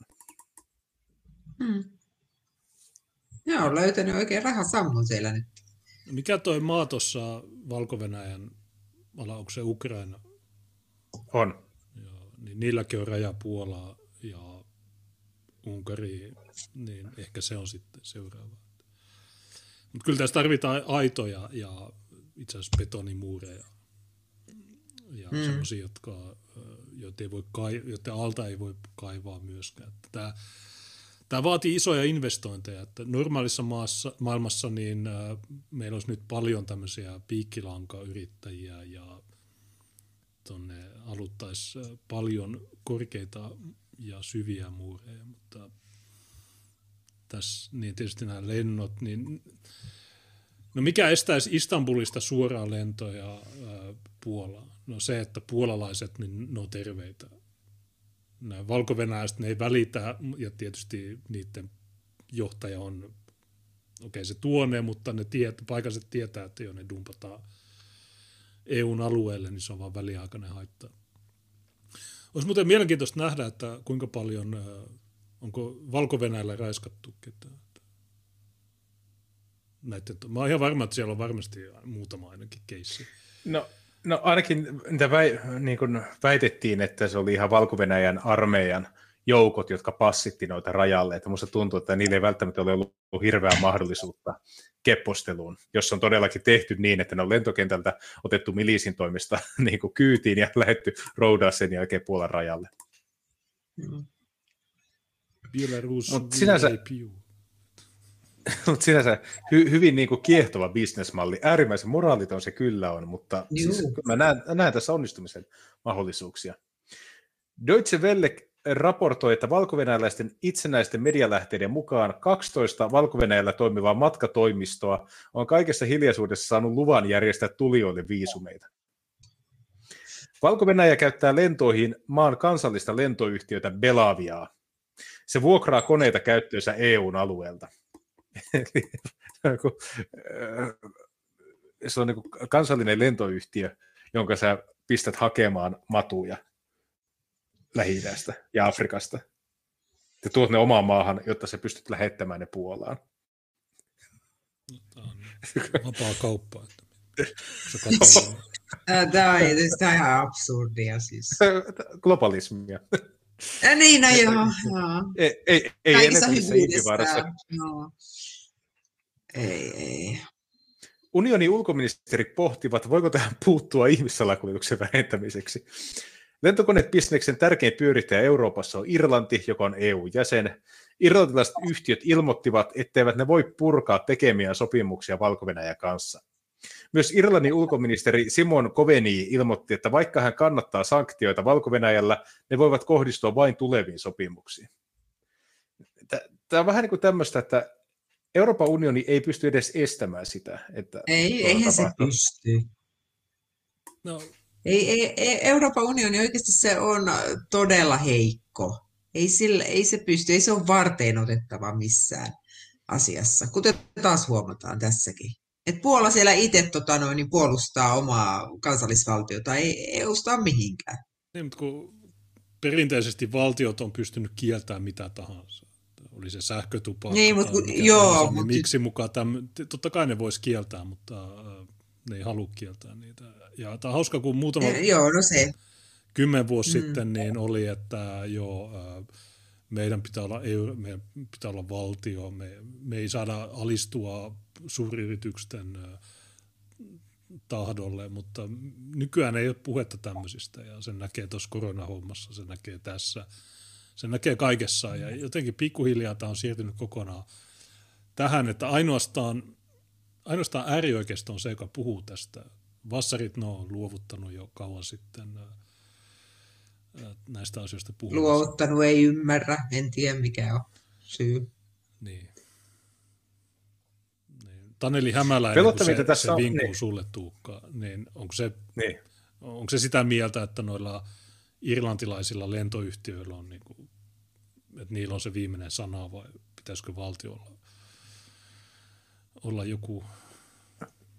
No mä uskon, että miten nämä ihmiset ajattelee, niin se on ihan oikeasti niin, että okei, Lukasenko on pahis, koska se, käy, koska se niin kuin vetää 12 000 euroa käteen joka ikisestä läpsystä, jonka se tuo omaan maahan, mutta siitä huolimatta niillä ihmisillä on oikea hätä ja meidän täytyy auttaa. Ja nämä on semmoinen omituinen ajattelutapa, että okei, me tiedetään, että tämä tapa, millä nämä ihmiset on tänne saapunut, on täysin moraaliton, mutta siitä huolimatta meidän tulee antaa heille turvapaikka, koska valko on uusi äh, Treplinka se, sinne kuolee, meidän on pakko pelastaa ne kaikki. Ja tuo on mielestäni niin omituista ajatella, että meidän pitää pelastaa heidät, koska siellä he ovat.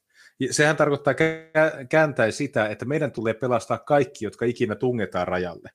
Ja mua pelottaa tämä operaatio siinä mielessä, koska ihan hyvin jopa suomalainen media herää välillä silloin, kun puhe Venäjästä, niin e, että jos tämä operaatio menee tämmöisenään läpi, niin sitten voi herätä kysymystä, miten Suomi toimii siinä vaiheessa, kun Suomen rajaylityspaikalle tulee ensimmäinen tuhannen ajan pompsi.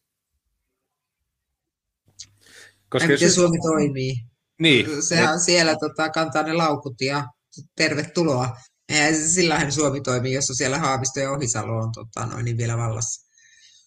Niin ja kun Esa Mäkinen sanoi, että jo niin. Puolaan haluaa 4000 ihmistä. Okei, no mitä, kymmenen vuoden päässä neljä miljoonaa haluaa Lukasenko toi mm-hmm. meille neljä miljoonaa. Niin tota, jos, jos... Ja, ja koko ajan vaan tulee, koko, siis ellei laita rajoja kiinni ja sanotaan, että nyt loppu, niin sieltä väkeä tulee koko ajan jatkuvalla syötöllä. Että ihan turha ajatella, että se on nyt tässä. Koko ajan ja ne vaan ne väkimäärät tulee lisääntymään. Niin se vaan on. Niin, niin, niin kun, sitten mietitään Venäjää tässä. Venäjähän on valtio, jossa keski-aasialaisten lukumäärä, siis siellä on hirveä maahanmuutto Keski-Aasiasta, eli Kasakstanista ja sitten Kaukasukselta Venäjälle. Niin jos Venäjä avaisi rajan, että kaikki ne, jotka haluaa kokeilla onneaan, niin saavat tulla vapaasti ylittää länsirajan, niin siellä on aivan valtava määrä tulijoita. Jos ne pystyy huomaamaan sen, että valko maksetaan hiljaiseksi muutamalla tuhalla, tuhannella tuota, irakilaisella, niin siinä vaiheessa, jos aletaan kymmeniä tuhansia keski-aasialaisia siirtää Suomen rajalle, niin kuinka isosta rahoista puhutaan siinä vaiheessa? Hmm. Että tämän, niin kun, mä, mä näkisin, että tämä on sellainen stressitesti. Katsotaan ensin valko joka on sellainen pikkukätyri, että eh, miten ne saa muutamalla tuhannella aikaiseksi. Jos ne saa muutamalla tuhannella tosi hyvän diilin sorvattua, niin sitten voidaan kokeilla myös keski-aasialaisilla uutta aaltoa. Venäjähän kokeili silloin 2016, niin tuli se 2700 pompsi se pohjoisen mm. rajanylityspaikalle. Ja se tyrehtyi välittömästi, kun Suomi, Valko-Venäjä ja Venäjä teki tämän ö, sopimuksen ö, isumivapaasta rajaylityksestä. Juneshan muistaa sen. Joo, meillä oli huhtikuun 9. 2016, me oltiin Rovaniemellä rajat kiinni, ja heti 10. huhtikuuta seuraavana päivänä Niinistö, valko ja Venäjä solmi sopimuksen, että Sallan raja ja se kolmannen paikan läpi saa tulla vain Suomen, Venäjän ja valko kansalaiset. Siinä ei ollut EU-juttuja mainittu ollenkaan. Ja siitähän EU on vinkunut, että taas pitänyt olla EU-juttu, mutta nyt Niinistö on näissäkin uutisissa sanonut, että niin, mutta EU ei auttanut ollenkaan. Ja sä sanot, että joo, välittömästi meni kiinni, niin kyllähän se koko sen 2016 sinne huhtikuulle asti kesti se juttu. Ne teki sitä samaa Norjalle kanssa, että, että ne lähetti niitä Norjaa myös sinne kirkkoon, mikä Kyrklä, tai joku Kirkkoniemi. Paikka, joo, just Kirkkoniemi. Se. Niin, äh, tota, joo, niin ne teki sitä pitkään ja tämä ei oikeastaan eroa mitenkään tästä. Ja mä en tiedä, miten Niinistö sopii tämän jutun venäläisten ja valko kanssa mutta se toimi. Mä en tiedä, mitä, mikä sun veikkaus on, että miten se sai sen homman hoidettua? No mä epäilen, että se niiden viisumivapaa rajaylitys, minkä ne teki, niin se oli osoitus siitä, että Suomi pystyy tarvittaessa, tai Suomea voi painostaa tarvittaessa tekemään kaksinkeskisiä so- valtiosopimuksia Venäjän kanssa ilman Euroopan unionia. Ehkä se oli osoitus siitä, että tuota, Suomen ei tarvitse Euroopan unionin kautta hoitaa Suomen ja Venäjän välisiä suhteita. Että ehkä se oli semmoinen pitkä päätys. Ja miksi Venäjästä suostu siihen? Niin, mä en tiedä. Mutta ehkä enemmänkin voisi miettiä, että jos ne saa tuon aikaiseksi muutamalla tuhannella tyypillä, niin hmm. miksi ei käyttäisi tuota työkalua enemmänkin? Tuohan se toimii. Ja Euroopan Eurooppa on siinä mielessä, Euroopan unioni tosi mielenkiintoisessa tilanteessa, että ne tietää sen, että virallinen liturgia sanoo, että monimuotoisuus on rikkaus, mutta ne myös tietää sen, että jos tulisi vuoden 2015 kaltainen vyöry, niin se valtavan sisäisen kaauksen Euroopan unionin sisään, koska se lisäisi valtavasti eurokriittisten puolueiden kannatusta. Niin ne tietää toisaalta sen, että ne eivät pysty liian nopeassa tahdissa niin kuin, kasvattamaan maahanmuuttoa koska jos sä keität äh, sammakkoa hitaasti, niin se jää hypätä kattilasta. Mutta jos sä kerralla pistät taas miljoona tulemaan, niin saattaa käydäkin niin, että Euroopan unioni ei enää selviä siitä rytäkästä. Ja ehkä ei ne, se Niin, mm. Että ehkä ne yrittää ehdoin tahdon niin kun pitää kasassa tuota unionia, koska ne tietää sen, että vaikka me tykättäisiin miljoonasta läpsystä, niin meidän kansalaiset ei vielä tykkää. Joo, siis eh, EU haluaa vain valtaa, ei ole mitään muuta, ja haluaa kontrolloida kaikkia jäsenvaltioita, että, että, totta noin, niin. ja totta kai se tekee sen parhaalla katsomallaan tavalla. Sitten oli vielä äh, Iltalehdessä tämmöinen juttu, että ex-sisäpiiriläinen Valko-Venäjä on kouluttanut Irakin ja Afganistanin veteraaneja aseellisiin hyökkäyksiin EU-rajalla. Okei, me voidaan ottaa tämä väitteenä, mutta kuulostaa ihan mielenkiintoiselta, mennään pidemmälle. Pavel Latuskan mukaan operaatiossa on mukana myös venäläisiä tiedustelijoita. valko on kouluttanut irakilaisia ja afganistanilaisia sotaveteraaneja aseistettuihin hyökkäyksiin Euroopan unionin rajoilla, väittää hallinnon entinen sisäpiiriläinen. Ex-suurlähettiläs ja ministeri Pavel Latuska kertoo EU Observer-verkkomedialle saaneensa tietoja aiheesta korkealla valko tiedustelupalvelussa olevilta lähteiltä. Hänen mukaansa koulutettavat veteraanit on valikoitu tarkoin lennätetty valko heinä- syyskuussa. Kyse on yksittäisten ihmisten muodostamista yksiköistä. Valikoituja ihmisiä on koulutettu valko rajavartioston erikoisjoukkojen sotilastukikohdassa OPSassa maan luoteisosassa. Neuvonantajina on hänen mukaansa olleet venäjä, venäläisiä tiedustelupalvelu GRUn asiantuntijoita. Ex-sisäpiiriläisen mukaan valko presidentti äh, Aleksander Lukasenkan seuraava tavoite on luoda EU-rajalle paikallinen konflikti, josta hän voi viestiä ulospäin EUn aiheuttamana humanitaarisena kriisinä. Lukasenka käyttää siirtolaiskriisiä sijoittaakseen EU-alueelle ihmisiä, joilla on sotilaskokemusta ja joita on lisäksi koulutettu valko terroritekojen toteuttamiseksi. Tämä on natsiajan propagandan muoto. Latuska liittyi viime vuonna demokratiaa valko puolustaneeseen liikkeeseen, joutui pakenemaan maasta. Hän elää nykyään Puolan Varsovassa. valko ulkoministeriö ei kommentoinut Latuskan väitteitä. En mä tiedä, onko tämä natsiajan... Jos natsit olisi tehnyt noin likaisia temppuja, niin silloin niitä vihattaisi, mutta tämä kuvitel, ne, lähet, ne niin lennättää sulle, ne kouluttaa matuja ja Miten, sä koulutat, miksi, hei, miksi valko osaa kouluttaa matuja? Värissyöjä ei, mikä tämä, meidän pitäisi oppia Lukasenko. Okei, okay, jatkakaa. Arviolta 3000-4000 ihmistä odottaa tällä hetkellä Puola- ja valko raja-alueella pääsyä EU-hun. Puolan viranomaiset ovat jo aiemmin varoittaneet mahdollista aseellista yhteenotosta sen ja valko välisellä rajalla. Puola on paikalle poliiseja ja 15 000 sotilasta. Aseiden käytöstä rajalla on saatu tähän mennessä ristiriitaisia tietoja. Puola ja valko ovat kumpikin syyttäneet toisiaan varoituslaukausten ampumisesta.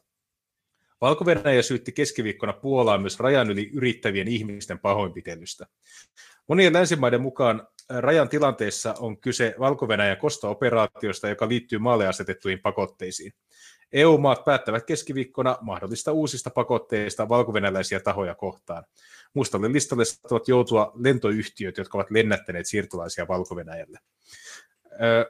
Tässä on semmoinen mielenkiintoinen, mielenkiintoinen juttu, että nämä valko pyrkii nyt markkinoimaan, että Puola olisi äärimmäisen julma. Ja sehän käyttää paljon omissa niin kuin kuvissaan, eli tämä valko oma paikallinen yleisradio, missä kuvataan pikkulapsia ja äitejä ja perheitä, niin se on aika pitkälti sama kuvaus, mitä Yle käyttää näistä tulijoista.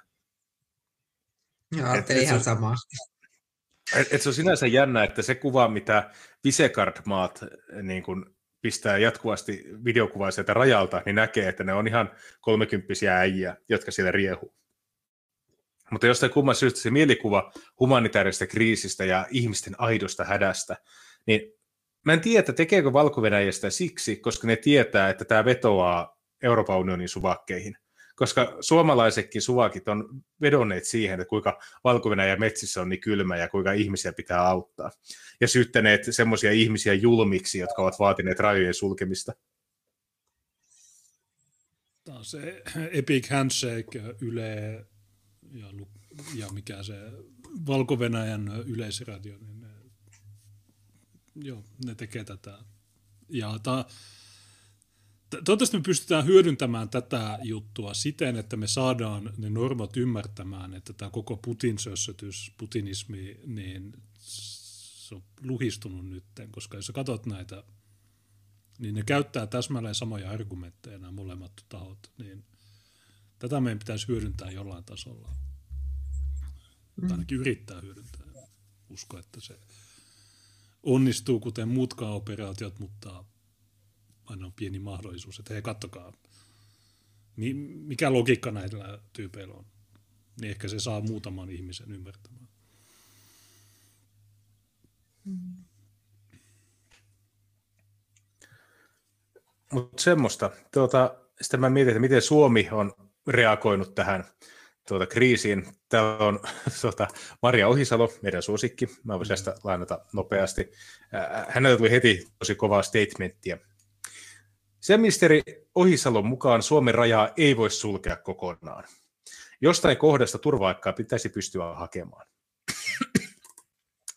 Ohisalon mukaan EU-rajoilla on käynnissä valtiollista ihmissalakuljetusta. Tilanne on vakava. Okei. Niin Ohisalon mukaan Valko... Joo, se, se on vakava, joten kaikki sisään. Ohisalon mukaan valko ja EU-rajalla tapahtuu hybridivaikuttamista, jonka EU-sisäministerit ovat tuomineet jo kuukausia sitten. Voidaan sanoa, että meillä on käynnissä valtiollista ihmissalakuljetusta EU-rajoilla. Tilanne on vakava, Ohisalo sanoi. Ohisalon mukaan tilanne on ratkaistava EU-tasolla eikä yksittäisten jäsenvaltioiden toimesta. Hänen mukaansa Suomen aktiivisesti ajama EUn yhteinen maahanmuutto- ja turvapaikkapaketti toisi työkaluja, joilla voitaisiin reagoida erilaisiin tilanteisiin. Hybridivaikuttaminen on kuitenkin uusi ilmiö, johon Ohisalon mukaan ei ole vielä täydellisiä työkaluja millään jäsenvaltiolla. Pidän tärkeänä, että komissaarit lähtevät nyt kolmansiin maihin ratkomaan näitä kysymyksiä. Täällä on yksi paikka, niin olisiko Ahvenanmaa tai, tai joku Nuorgam. Jos te kävelette nyt Nuorgamiin, niin sitten. Sitten kun on siellä, niin sitten ei kun nyt se uusi paikka on tämä toinen. Nyt se onkin Rauma. Jos te pääsette Nuorgamista Raumalle kulkematta Suomen sisällä, niin sitten voitte. Sitten kun on siellä, niin sitten sanotaan, että ei kun se tämä toinen. Mutta Ohisalon jutut, niin on ihan paskaa. Miksi pitää olla yksi paikka? Mistä tämä tuli nyt?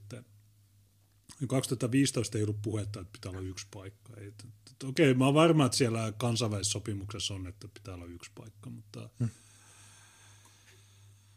äh, miksi meillä on Ohisalo? Toisaalta vaikka meillä olisi Päivi Räsänen, vaikka meillä olisi äh, Petteri Orpo, niin Pitää muistaa, että Petteri, että nythän kokoomushan ilmoitti tämä, että raja pitää pystyä sulkemaan, niin äh, tätähän samaa ehdotettiin silloin 2015. Petteri Orpo itse totesi, että se on mahdotonta, koska kansainväliset sopimukset ja rasismi. Niin Tiina, Ää, ja nyt, Petteri Orpo mm. oli Oulu Rotuarilla, niin Tiina meni, tunki mikrofon, kamera, mä tungin kameraa, mutta Tiina tunki mikrofonia sen naamalle ja kysyi, että miksi Unkarissa on laitettu rajat kiinni, niin Petteri Orpo sanoi, että joo, mutta Suomessa virkamiehet sanoo, mä, mä oon vaan sisäministeri, niin virkamiehet sanoo mulle, että ei voi laittaa, niin en mä, mä oon vaan sisäministeri, en mä voi tehdä näitä juttuja. Soittakaa virkamiehiä. No. Äänestäkää, niitä, siis... virka, tai äänestäkää parempia virkamiehiä, ne, ne laittaa sitten rajat kiinni. Mm. Niin, joo, joo, no siis tämä kokouksen toiminta, niin siis vaalit on tulossa, kyllä huomataan taas, että nyt te puhuu, että rajat kiinni. 2015 jo niin kuin sanoit, että Orpo rupesi höpöttää jostain rasismista ja että, että se on rasistista niiden motiiveja tarkastella. Sulla on se ja... lapiomies siellä hakkaamassa ihmisiä. Jos sä epäilet sen motiiveja, niin sä oot, sä oot natsi. Niin, niin just, ja sit, joo, juuri näin. Ja, ja joo, höpisi jostain ihmisoikeuksista ja kansainvälisistä sopimuksista muistaakseni silloin 2015, ja nyt se on sitten enemmän sillä kannalla, nyt mukamassa rajat kiinni. Aut, jos EU sanoo, että nyt Suomi ottaa tämän verran tota noin, niin maahan muuttajia, niin Orpo on siellä kantamassa niiden laukkuja, että niin se vaan menee, että kokoomuksessa ei, ei niihin voi luottaa tämä nyt kun se höpöttää että rajat kiinni, niin se on enemmän sen nyt kun vaalit on tulossa, plus että EUlla on nyt vähän ollut tämmöinen, että jo, että olemme Puolan puolella, niin totta kai kokoomus on sitä mieltä, mitä EU on. Että ne on ihan EU-kiihkoilijoita e koko puolue, että niihin ei kyllä nyt voi luottaa kyllä yhtään sen vertaa, vaikka entinen kokoomuslainen olenkin, ja ikävä sanoa, että nykykokoomus on ihan tota, enemmän vasemmalla kuin vasemmistoliitto monissa asioissa ja näissä maahanmuuttojutuissa kanssa enemmän vihreillä kuin vihreät varmaan. Tämä kokoomus, jos miettii, niin senhän ainoa tehtävä on toimia tämmöisenä viidentenä kolonnana Suomen sisällä, ja sen tärkein tehtävä on ajaa Euroopan unionin arvovaltaa. Ihan sama, mikä on, hallituskoko, ihan sama, mikä on hallituskokoonpano. Se on niin kuin RKP, se on yhden asian liike, mutta se on EU-liike. Ja se on Joo. siinä mielessä vaarallinen, että nyt kun yritetään äh, niin kuin, tunnustella pohjaa tulevalle porvarihallitukselle, niin se tulee koostumaan todennäköisesti perussuomalaisista ja kokoomuksesta. Ja tässä on se hirveä ongelma, että kun perussuomalaiset luopuu täysin EU-vastaisuudesta ja EU-kritiikistä, niin mitä jää jäljelle? Voi jäädä, voi jäädä tämmöinen pienimuotoinen maahanmuuttokritiikki, mutta siinä vaiheessa, kun isot maahanmuuttolinjaukset on nekin Euroopan unionin määräämiä, niin mitäpä sitten teet? Niin, mä... niin, joo, ja sitten tämä, että kokoomus tosiaan ajaa sitä liittovaltiota. Mä en tiedä, kuinka moni koko, kokoomuslainen tajuaa sitä, tai ehkä ne haluaa sitten, että Suomi tosiaan liittyy osaksi EUn hienoa liittovaltioa, että jos, kun se nyt tulee, ei tämä ole enää, että jos se tulee, kyllä ne koko ajan sitten sitähän EU hakee, hakee valtaa ja ha, tätä liittovaltiota ajaa. Ja kokoomus on ihan pro sitä, ja ne hyppii päällään, tekee mitä vaan, jos EU niin sanoo.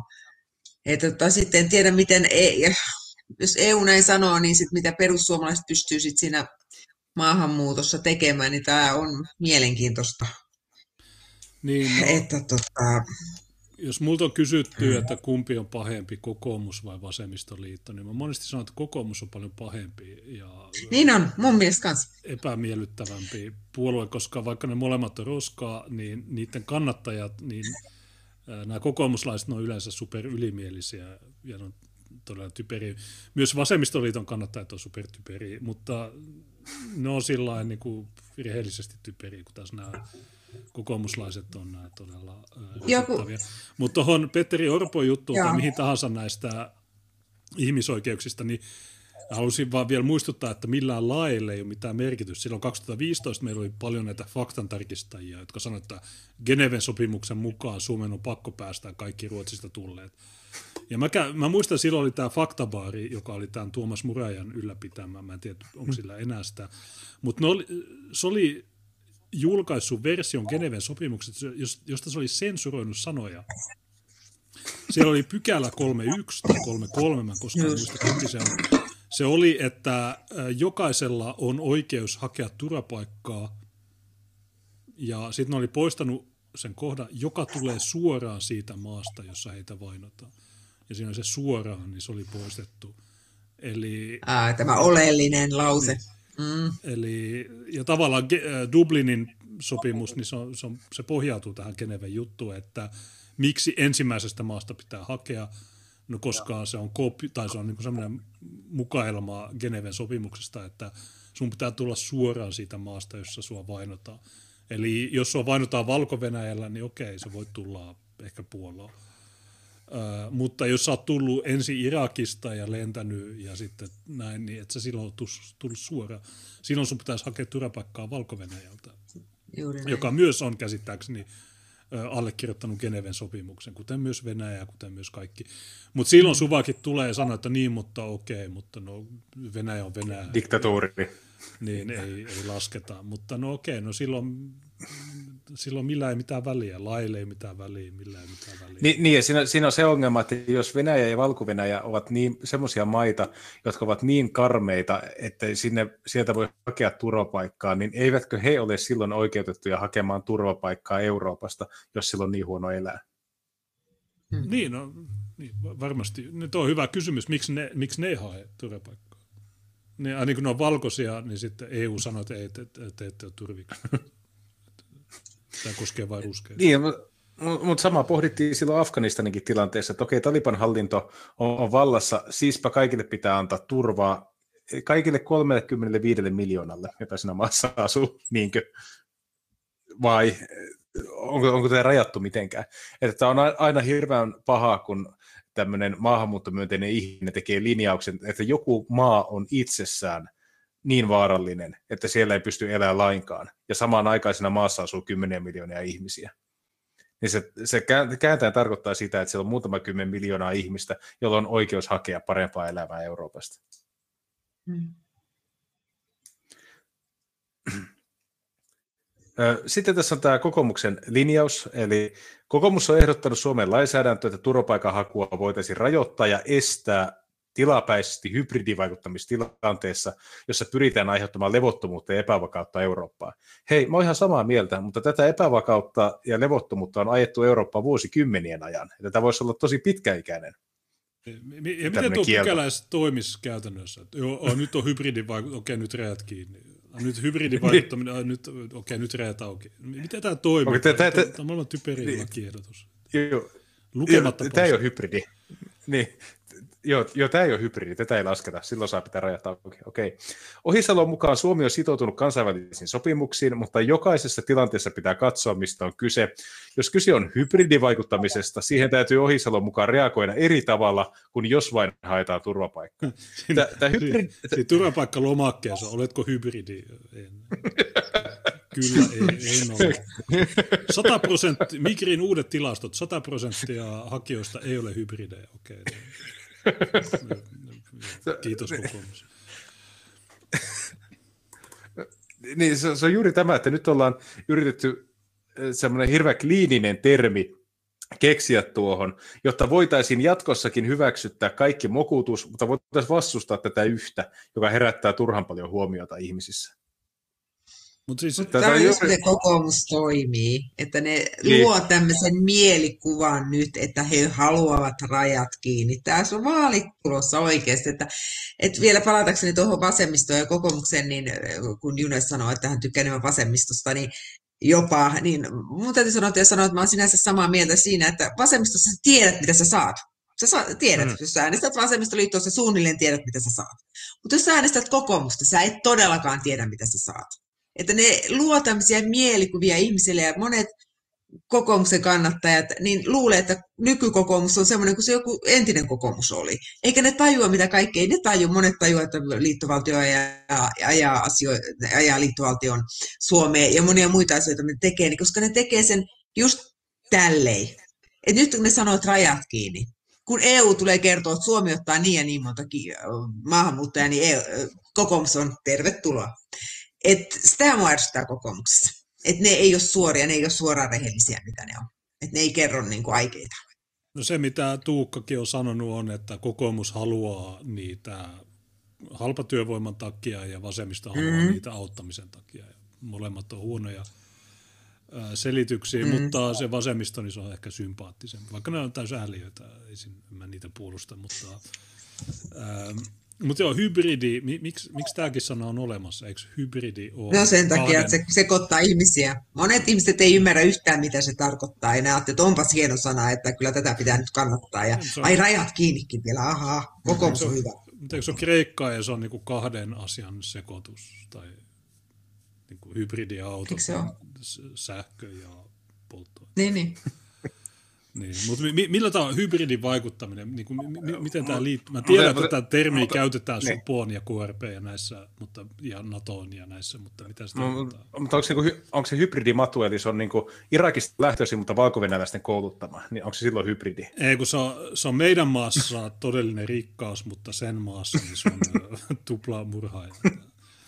Se on niin kuin saman aikaan superrikkaus, mutta se on myös taakkaa joka pitää jakaa. Joka, joka, pitää, joka, joka pitää jakaa Euroopan unionin sisällä. Itse asiassa Esa Mäkisen juttu, jossa se sanoo, että 16 tonnia, niin se sanoo myös, että tai se haluaa edistää taakajakoa. Eli jos, jos mikä Lukasenko sanoo, että okei nyt Puola, niin ne pitää dumpata Saksaa. Jos Putin sanoo, että nyt Suomi, ne pitää dumpata Ruotsiin, okei se on hyvä. Mutta okei, okay, no kuka sitten seuraavaksi dumppaa minnekin, niin okei, okay, no Marokko lähettää Espanjaan, okei, okay, ne pitää lähettää äh, Romania. Okei, okay, taakajako hyvin toimii, ei. Ja, ja, ja nyt herää sellainen laajempi kysymys. Me pohdittiin alkuun tuota, äh, Varissuon koulua. Ja siinä sanottiin, että kun liian moni kasautuu alueelle, niin sitten tapahtuu kauheita, tai syntyy kauheita sosiaalisia haasteita ja ongelmia. Okei, okay? ei, ei, ei tässä mitään uutta tai ihmeellistä. Ja sitten me pohdittiin sitä koko monikulttuurisuuden älykkyyttä, tai sitä järkeä, mikä siinä on, että luodaan semmoinen ongelma, jota ei alun perin ollut, ja sitten keksitään seuraavat vuosikymmenet tämmöisiä mahdollisia ratkaisuja, että kuinka se ongelma saadaan ratkaistua, mitä ei olisi, jos ei olisi niitä ihmisiä, jotka sen ongelman aiheuttaa. Nyt mennään vielä EU-tasolle tässä pohdinnassa. Eli äh, on, me tarvitaan maahanmuuttoa, ja meidän, me, me ei voida palata impivaaraan, meidän tulee rankaista Puolaa ja Unkaria siitä, että ne eivät ota maahanmuuttajia, koska maahanmuutto on rikkaus, mutta toisaalta äh, maahanmuuton ongelmat johtuu segregoitumisesta, joka johtuu siitä, että maahanmuuttajia on liikaa jollakin alueella, mutta maahanmuuttajat on kuitenkin rikkaus, jota ilman se maa ei selviäisi, mutta maahanmuuttajat pitää kuitenkin taakan jakaa kaikkiin niihin maihin, jossa maahanmuuttajia ei vielä ole tarpeeksi. Tämä on tosi vaikea konsepti ymmärrettäväksi, koska joku asia voi olla yhtä aikaa elinehto että valtava taakka. Ja jostain kumman syystä ne maat, jos ei niitä ole yhtään, niin ne on pärjännyt ihan hyvin ilman maahanmuuttajia tähänkin asti. Ikään kuin se menestyminen ei olisi missään vaiheessa ollut kiinni niistä afgaaneista tai somaleista. Mä yritän päästä tähän Suvakin ajatteluun sisään, että mi- miten, tämä kaikki, miten kaikki nämä ristiriitaiset totuudet on yhtä aikaa voimassa? No tietysti pakko sanoa, että Puola ja muut Itäblokin maat, niin ne on noussut kommunismin jälkeisestä köyhyydestä just EUn avulla. Että EU siirsi kaikki tehtaat Ranskasta Romaniaan, Saksasta Puolaan ja niin edelleen. Ja sitten EU veronmaksajarahoilla laittoi uudet asfaltit Puolaan ja Viroon ja Baltiaan niin se on, firmat on tykännyt siitä, että Renault voi nyt valmistaa Romaniassa paljon halvempia autoja ja Mercedes voi Puolassa valmistaa näitä, niin se on tuonut niille työpaikkoja ja niin edelleen. Että kyllä EUlla on mahdollisuuksia kiristää näitä, mutta en mä oikein tiedä, että kuinka pitkään se kiristys voi toimia, että mitä unkarilaiset, ottaako unkarilaiset mieluummin sen nykytilanteen vai suostuuko ne siihen? Mä luulen, että ne on kuitenkin vielä, EU-tyypit on nyt huomannut, että okei, nämä tyypit, niin näitä ei voi niin helpolla kiristää, olettaisin. En tiedä.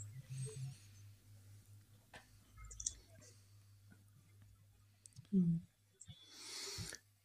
Mutta tuota, päästetäänkö meidän yleisö ääneen? Meillä on nyt tuota, kello alkoi 20 vaille 10, niin voisi katsoa, että jos yleisöllä on jotain kysymyksiä Saaralle, ja sitten tietenkin, jos Saara haluat käyttää nyt tilaisuuden hyväksi, että haluat markkinoida jotakin omaa tuotantoasi, niin tämä on siihen hyvä hetki. Meillä on edelleen 900, vajaa 900 katsojaa meitä kuuntelemassa.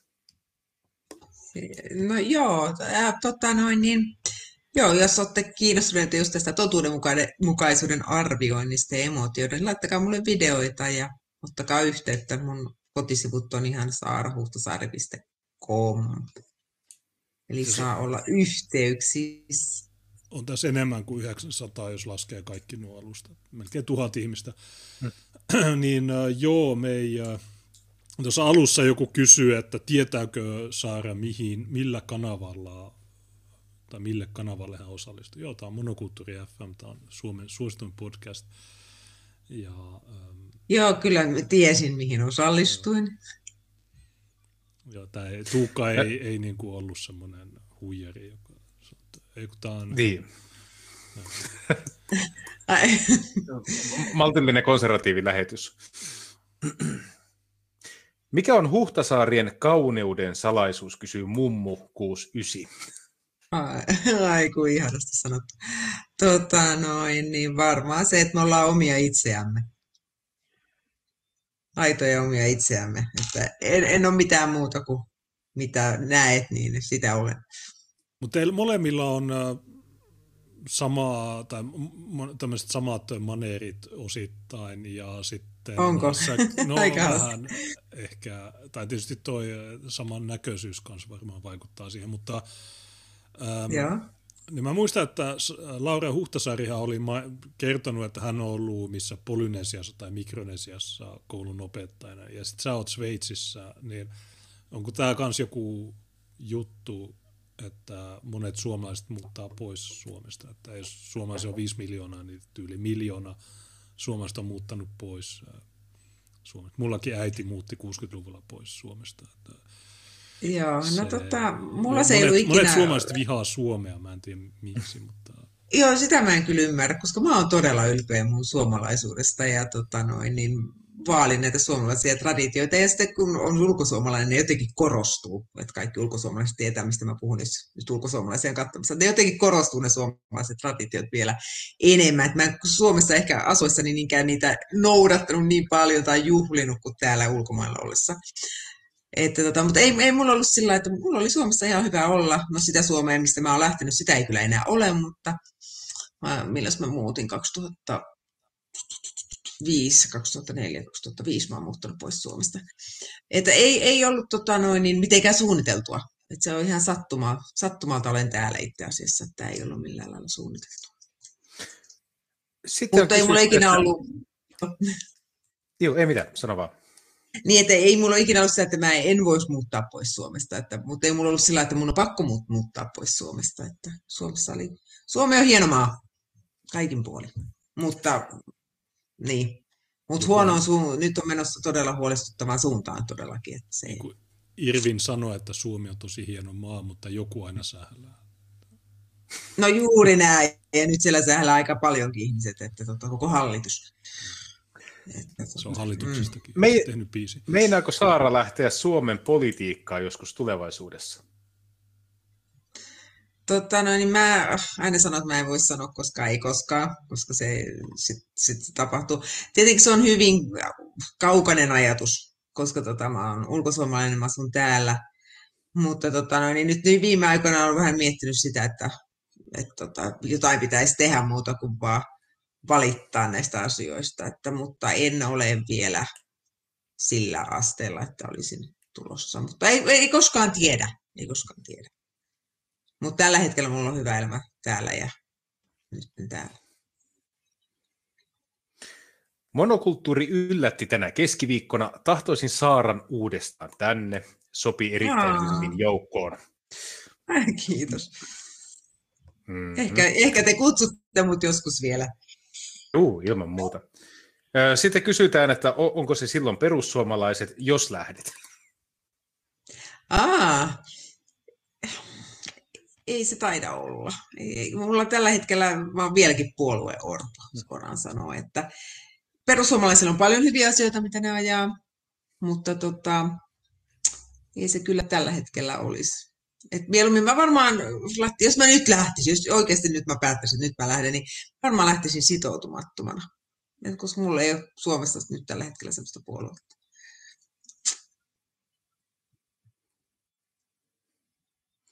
Onko muita? Ja siellä kysytään nimenomaan, että perussuomalaiset joku muu puolue, siihen jo vastattiin. Joo. Sitten kysytään, miten jos sinimustat on kysymys. Mä en ole tutustunut, nyt täytyy myöntää, olla rehellinen, kun sitä aina sanon, että puhukaa totta, niin en ole tarpeeksi tutustunut teidän tähän puolueohjelmaan. No se on liian että, tota, pitkä. Kun mulla, edes. Mulle se tärkeitä asiat on se suora demokratia ja nyt ymmärsin, että sulle se ehkä sini musta liike ei aja suoraa demokratiaa, niin siinä varmaan tulisi sitten töyssy meidän matkaan, mutta täytyy paremmin tutustua teidän ohjelmaan, että mitä mä oon ymmärtänyt, että oikein kannatta, kannatettavia asioita ajatte.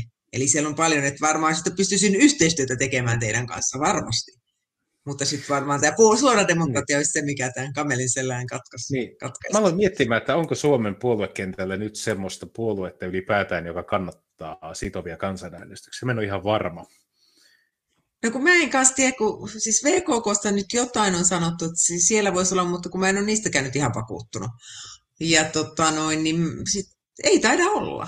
Mutta sitten taas, että uusi pieni puolue Suomeen, niin sekin on mm. vähän tylsää, että kaikki pieni puolet sitten syö toisiaan. Ja, to, siis todella loistavia tyyppejä on useammassa pienessä puolueessa ja on isommassakin puolueessa. Mä en nyt sano sitä, että siellä on hyviä tyyppejä, että, tota noin, niin, mutta nämä isot puolueet on mulle kaikki nyt no-go, ei. Et se on ihan selvä, mitä tällä hetkellä on. Sitten olisi nämä pienpuolueet, mutta siinäkin on että vähän mun mielestä on tylsä, että on niin monta, että en mä näe sitäkään oikein vaihtoehtona, että Suomen taas taas yksi uusi puolue perustettaisiin, pienpuolue. Että on, ja vähän... sitten, niin, sitten vielä sekin, että jos mietit, että vielä yksi pienpuolue sun ajattelutavalla, niin jos vastattaisiin vaikka mm, peruspoliittiseen kompassiin tai vaalikoneeseen tai johonkin, niin varmaan kaikki meistä, jotka tässä lähetyksessä on, niin mentäisiin aika lähelle samaa, jos mietitään Suomen puoluekenttää.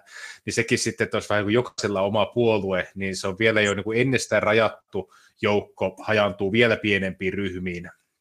Just näin. Se, se, sekin sitten on, että kyllähän ö, punavihreäkin pärjää ihan hyvin – ja heillä on monta puoluetta, missä he vaikuttavat, ja myös punavihreät ajatukset vaikuttaa myös niissä puolueissa, jotka ei ole virallisesti punavihreitä, että sekään kaikkia munia ei tarvitse olla samassa korissa, että sen on kyllä tämä meidän äh, ihan hyvin menestynyt kulttuurivasemmista kyllä osoittanut, että siellä on SDPtä, vihreitä, vasemmistoliittoa, mutta niiden lisäksi on sitten vielä feminististä puoluetta, sitten on niin kuin tämmöistä poliittista alakulttuuria, mihin kuuluu kaikki anarkistit ja antifasistit ja tämmöiset antirasistiset tutkijat, jotka eivät ole puoluepolitiikassa mukana, niin kyllä jokaiselle löytyy joku lokkero, joka ne täyttää, että ne ei ole koskaan yrittänytkään sitä, että kaikki olisi niin kuin, yhden johdon alaisuudessa. Mm.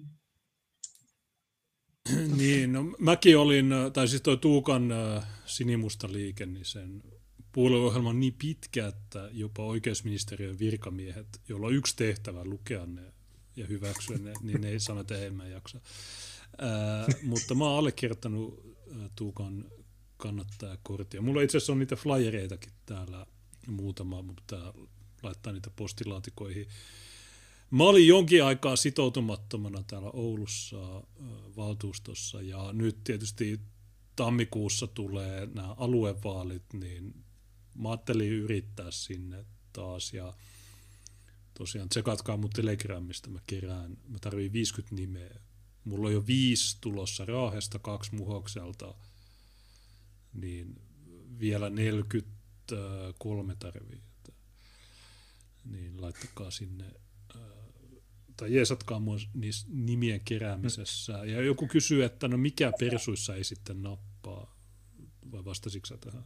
Että, kun tietysti mä oon sitä mieltä, että kaikki puolueet pitäisi vaan lakkauttaa. Tai okei, okay, puolueet voisi säilyttää, mm. mutta se äm, laskentatapa se pitäisi perua kokonaan. Eli että puolueille olisi väliä, vaan ne, jotka saa eniten ääniä, niin ne pääsee läpi, jolloin me voidaan säilyttää puolueet, mutta puolueelle ei ole niin kuin, matemaattisesti mitään merkitystä. Joka ja puoluekuri pitäisi saman tien. Joo. Niin, tämä vapauttaisi äänestäjien niin kuin, mielen, että ne vois äänestää ketä ne haluaa ilman, että se ääni menisi hukkaan, sanotaanko näin. Joo, juuri näin. Toi on, toi on muuten ihan hyvä idea sinänsä. Ja sitten, tai on hyvä idea. Ja tota noin, niin sitten tämä puoluekuri kanssa, niin se tota noin, niin pitäisi, jos tämän edustuksellisen demokratian ongelmia on puoluekuri, niin, niin sen takia. Mm. Mutta mikä Turnukka parta, hei, oh, niin, Turnukka, mm. tai vastaako ensin tähän? Joo, tehdään niin. Eli mikä persuissa ei? Tota noin, no. niin, äh, nyt viime aikoina täytyy sanoa, että siellä tota noin, niin, on mennyt semmoiseen suuntaan, että mä en ole nyt hirveän vakuuttunut, että onko ne enää varteen otettavaa oppositio. Että onko se se korona? Siellä on muutamia.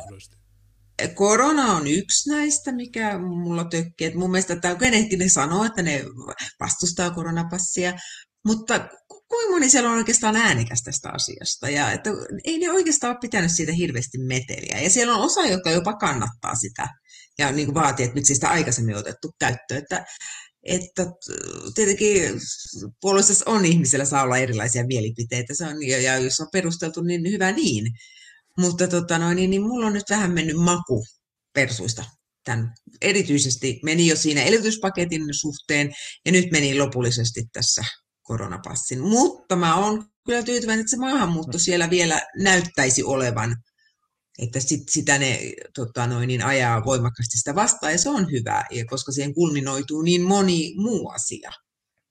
Mutta mä oon nyt kyllä aika pettynyt ollut tähän koronajuttuun. Joo, ne on vähän kussus sen, että ne, ne. ne olisi voinut profiloitua selkeästi jo, jommankumman puolelle. Joo. Mutta ne, ne halusi olla, tai halusi miellyttää näitä denialisteja ja sitten myös niitä, jotka mm. oikeasti pelkää tätä, kun taas mä niin, ja Tiina, niin me oltiin silloin, kun tämä alkoi tämä juttu ja oli ensimmäinen tapaus Suomessa ja Euroopassa oli muutama kuollut kuolintapaus, niin me oltiin, että mm. rajat kiinni, suljetaan kaikki ja suljetaan kaikki.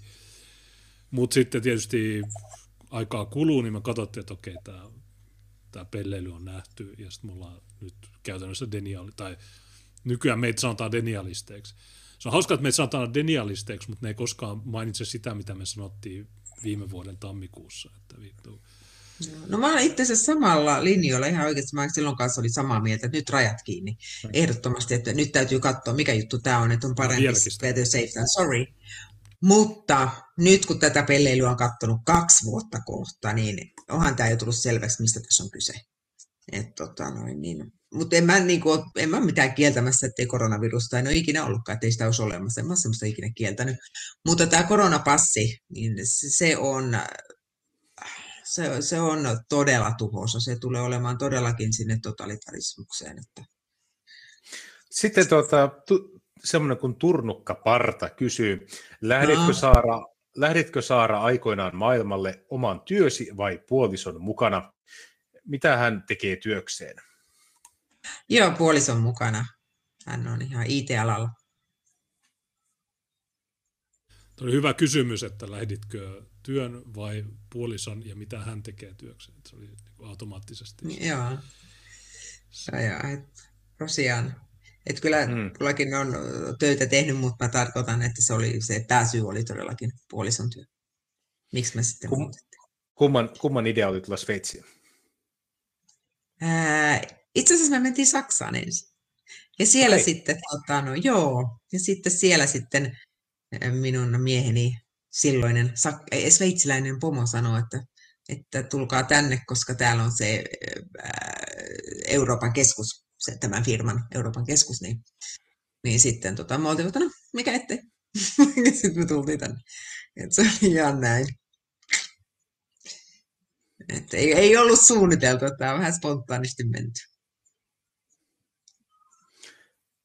Sitten tuota, kysytään äh, Saaran kantaa etnonationalismiin. Kevyt kysymys. Tarvitko termin avaamista ennen vastaamista? Ei, kyllä mä tiedän, mistä etnonationalismissa on kyse. Tota noin niin... Mm. Mä en ehkä ihan ole niin, vaikea kysymys ja vaikea nyt muotoilla tässä, mutta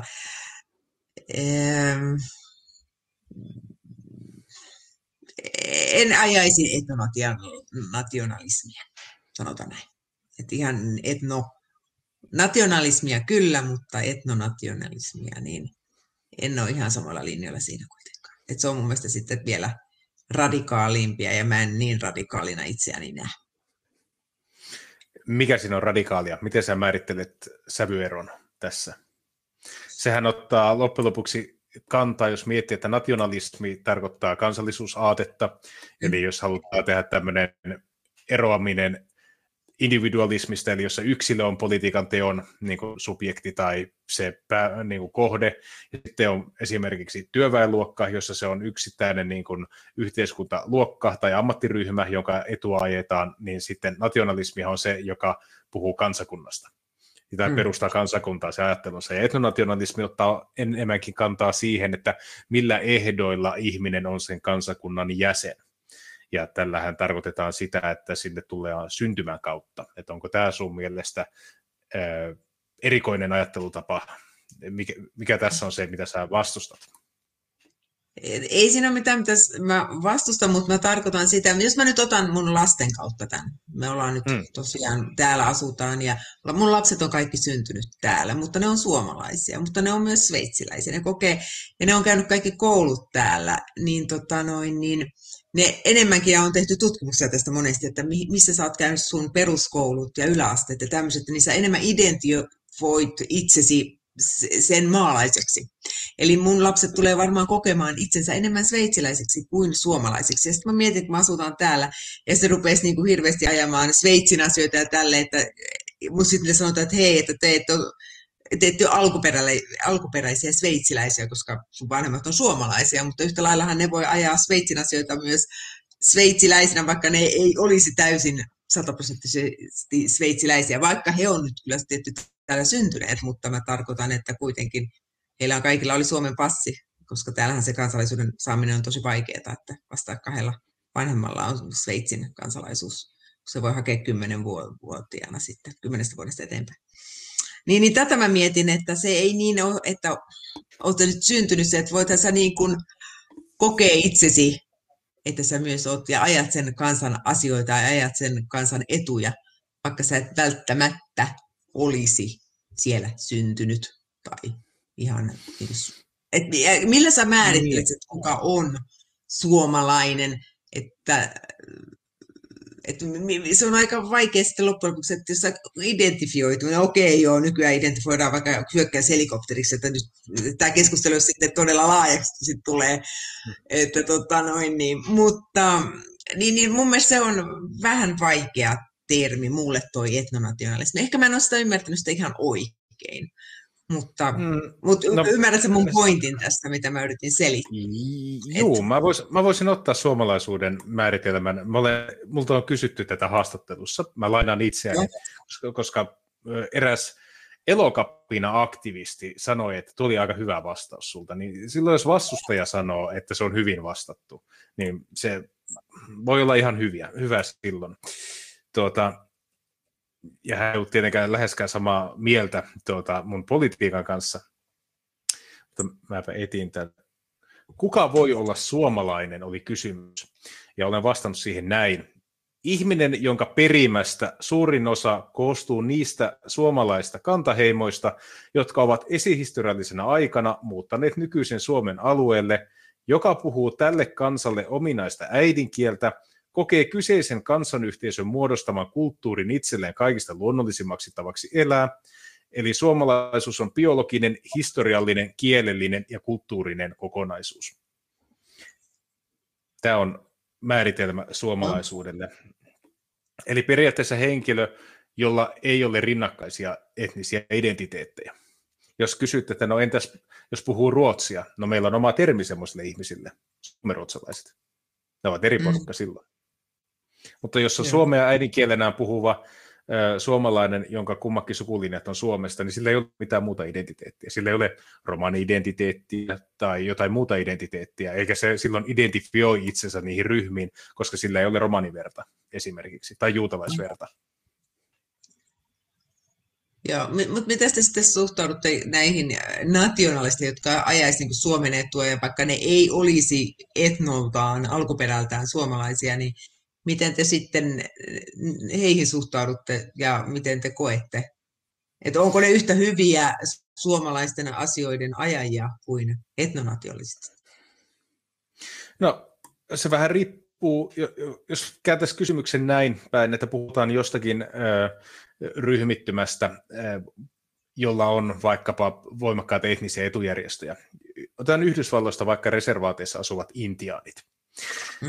jotka haluavat pitää huolen siitä, että intiaaneja, joita lukumääräisesti ei ole enää hirveän paljon, he haluavat, että heitä myös on tulevissa sukupolvissa ja he näyttää intiaaneilta ja he puhuisivat jotain muuta kieltä kuin englantia, heidän nimensä olisi joku muu kuin James tai John. Niin olisiko siinä eroa, että ajaako heidän asiaa sen heimon jäsen vai ajaako sitä valkoinen, jolla on sulkapäässä? No, tätä mä yritän sanoa, että kun, siis, mulla on tärkeintä se, että jos me ajetaan sama asia, me ajetaan esimerkiksi Suomeen, Suomen, Suomen hyväksi jotkut asia, niin mulle se on ihan sama, onko se ihminen suomalainen vai onko se, tota noin, niin mikä se alkuperä on, mikä se ihoväri on. Mulla on aivan sama, kunhan meillä on se sama päämäärä, päämäärä mitä me ajetaan. Eli tämä on se ero varmaan, mitä mä tässä yritän selittää, että miksi mä en, jos mä ymmärrän etnonationalismi nyt oikein, niin tämä on varmaan se ero meidän välillä, että mun mielestä on mm. ihan sama kuka ja mikä ja minkä värinen, minkälainen se on, kunhan me ajetaan sitä samaa asiaa. Päästään siihen samaan päämäärään. Mitä enemmän saa ihmisiä ajamaan sitä samaa asiaa, eikö se ole silloin just mitä sä, mitä sä ajat, niin, niin tota, se päämäärä. Onko sillä väliä, onko se suomalainen mm. niin kuin tuolla määritelmällä, minkä sä sanoit. Eli tämä on niin kuin mun pointti tähän etnonationalismiin, jos mä sen niin kuin sanoin, niin. että miten mä oon sen ymmärtänyt ja on. miksi mä vastasin niin kuin mä vastasin. Mutta jatketaan tuota uh, Intian esimerkkiä pidemmälle. Se, se tietenkin kun tuntuisi oudolta, että se olisi, sanotaan vaikka valkoinen yliopiston käynyt henkilö, jolla on sulkapäässä ja sanotaan, että mä oon yksi tästä heimosta. Voisi ajatella, että okei, no tämä on vain yksittäinen tapaus. Se on se yksi tyyppi, se tekee tosi hyvää työtä, sillä on hyvät päämäärät. Semmoinen ehkä voisi sinne mennä. Voisi jopa ajatella, että ehkä, koska se on eurooppalainen, niin ehkä muut eurooppalaiset kuuntelee sitä tarkemmin. Mutta entä sitten, jos tämä eurooppalainen sanoisi, että kaikista muistakin eurooppalaisista tai mun näköisistä valkonaamoista voi tulla myös intiaaneja, jos heistä tuntuu siltä? No, mutta Kyllä. toi on taas mun mielestä eri asia, koska eihän kenestäkään voi tulla intiaania, ei mustakaan voi tulla intiaania tai mitään muutakaan. Mutta jos mä kokisin vahvana, että mä haluan ajaa tiettyjen ihmisten asioita, niin silloin sillä on väriä sillä mun ulkonäöllä. Totta kai sä voit, ajaa, sä voit olla osa poliittista liikettä, joka ajaa tiettyjä päämääriä, mutta kyse onkin siitä, että voiko sinä olla sen ryhmän tai ryhmän jäsen silloin, jossa tulet ihan eri lähtökohdista itse. Mä oon joskus käyttänyt kärjistettyä esimerkkiä, että mitä mun täytyy tehdä, että minusta muuttuu afroamerikkalainen. Jos kotoutumiseen uskotaan, niin silloin tämäkin pitäisi olla mahdollista. Me kuitenkin tiedetään, että no ei musta voi tulla afroamerikkalaista, koska afroamerikkalaiset on afrikkalaistaustaisia. Mä en ole afrikkalaistaustainen, mä en kykene muuttumaan afroamerikkalaiseksi. Me tietyllä tapaa me ymmärretään synnynnäisiä identiteettejä, mutta sitten me tehdään tämmöisiä niin kuin sovitteluratkaisuja siinä vaiheessa, kun me eletään tämmöisessä jälkiteollisessa yhteiskunnassa, jossa on jo valmiiksi ihmisiä vähän eri lähtökohdista, niin se raja vetäminen ei ole ehkä niin helppoa, mitä se on ollut ennen. Mm, niin, se on totta. Mutta teknisesti Mut. sä oot tehnyt paljon räppivideoita, niin Ai niin, kulttuuri. Sä oot ominut kulttuuria tässä aika kauhean. Tämäkin tehnyt... muuten mua raivostuttaa, tämä kulttuuriominiminen. Mä ei kanssa yhtään jaksa sitä. Tuukka ei no. tehnyt mitään muuta kuin ominut kulttuuria. Mutta äh, tuohon etnonationalismin kysymykseen, niin ähm, usein tavallaan vastakohtaan tämä, mä en tiedä mikä se suomeksi on, civic nationalism. Niin, Liberaalinationalismi. No niin, niin äh, vaikka, sä et, vaikka sun mielestä saattaisi olla poikkeuksia, niin ehkä kannattaa enemmän olla etnonationalisti muutamin poikkeuksin kuin liberaali nationalisti, koska se on semmoinen, että se, siinä ei ole mitään niin kuin, mahdollisuutta sulkea pois ketään. Kun taas etnonationalismissa, niin sä voit, sä voit asettaa jonkun rajan, että okei, me ei päästä mihinkään sataprosenttiseen puhtauteen mihin, missään, joten okei, okay, 5 prosenttia olkoon vaikka joku. Ja jos puhutaan Sveitsistä tai Hollannista, niin silloin aikanaan, kun näissä maissa haki kansalaisuutta, niin siinä oli myös semmoinen lisämuodollisuus, että piti olla joku paikallinen raati, joka hyväksyi sut. Niin mä en tiedä, että miten, onko se nykyään enää olemassa tämmöinen – mutta, ja onko silloin, kun se oli vielä voimassa, niin oliko se sillä että jos sä keräsit kymmenen nimeä jostain ja sitten sä lisäsit ne sun hakemuksen, mutta siinä kuitenkin kysyttiin jollain tasolla paikallisilta, että no Joo, on se vielä, niin, kyllä. Niin jos on, olisi on, joku tosi paha tyyppi, niin se ei varmaan saisi niitä nimiä, joten se ei voisi hakea Sveitsistä tai Hollannista kansalaisuutta, mutta tietysti nykyään niin en, Mä tiedän, onko sitä enää. On, on se täällä, siis kyllä, tota no, niin täällä on sillä lailla, että riippuu aina kylästä, kylästä ja kaupungista. Eli täällä on erilaisia käytäntöjä. Eli tota, on, on ollut semmoisiakin kyliä, missä tosiaan te menette tuonne kunnantalolle, semmoiseen isompaan tilaa, ja siellä sitten sanotaan kuntalaisille, kyläläisille, että ketkä haluaa, että nämä jää tänne, saa kansalaisuuden kädet ylös, ketkä ei halua kädet ylös, ja siellä sitten sä katsoit, että ai noi, noi ja noi ei halua mua tänne. Ja kyllä joo. Mutta tota noin, niin se riippuu hyvin paljon kylästä. Se on ihan kyläkohtainen. Eli sitten ei kun, kaikissa kylissä ole niin. Sitten kun Antifa rupesi polttaa autoja, niin kukaan ei, ei äänestänyt vastaan. Tai en mä tiedä, miten se on mennyt, mutta no varmaan semmoisia kyliä, jos ei ole Antifa. No.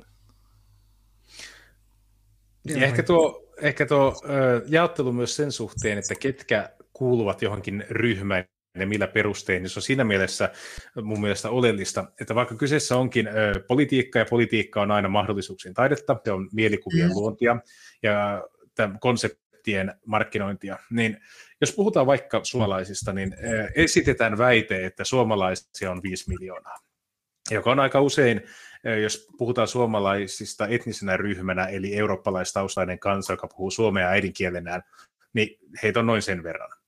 Mutta mehän silloin ajatellaan jo automaattisesti, että se, että onko heitä 5 miljoonaa vai onko heitä tulevaisuudessa 10 miljoonaa, niin se on jollain tavalla sidoksissa siihen, että lisääntyykö se 5 miljoonan joukko niin paljon, että siitä muodostuu 10 miljoonan joukko.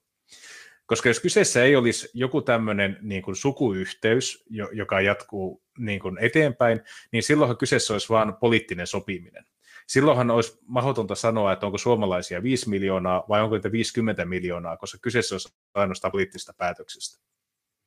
Jos sitä ei ole sidottu esimerkiksi verisiteeseen tai johonkin, niin silloinhan se joustaa tarvittaessa.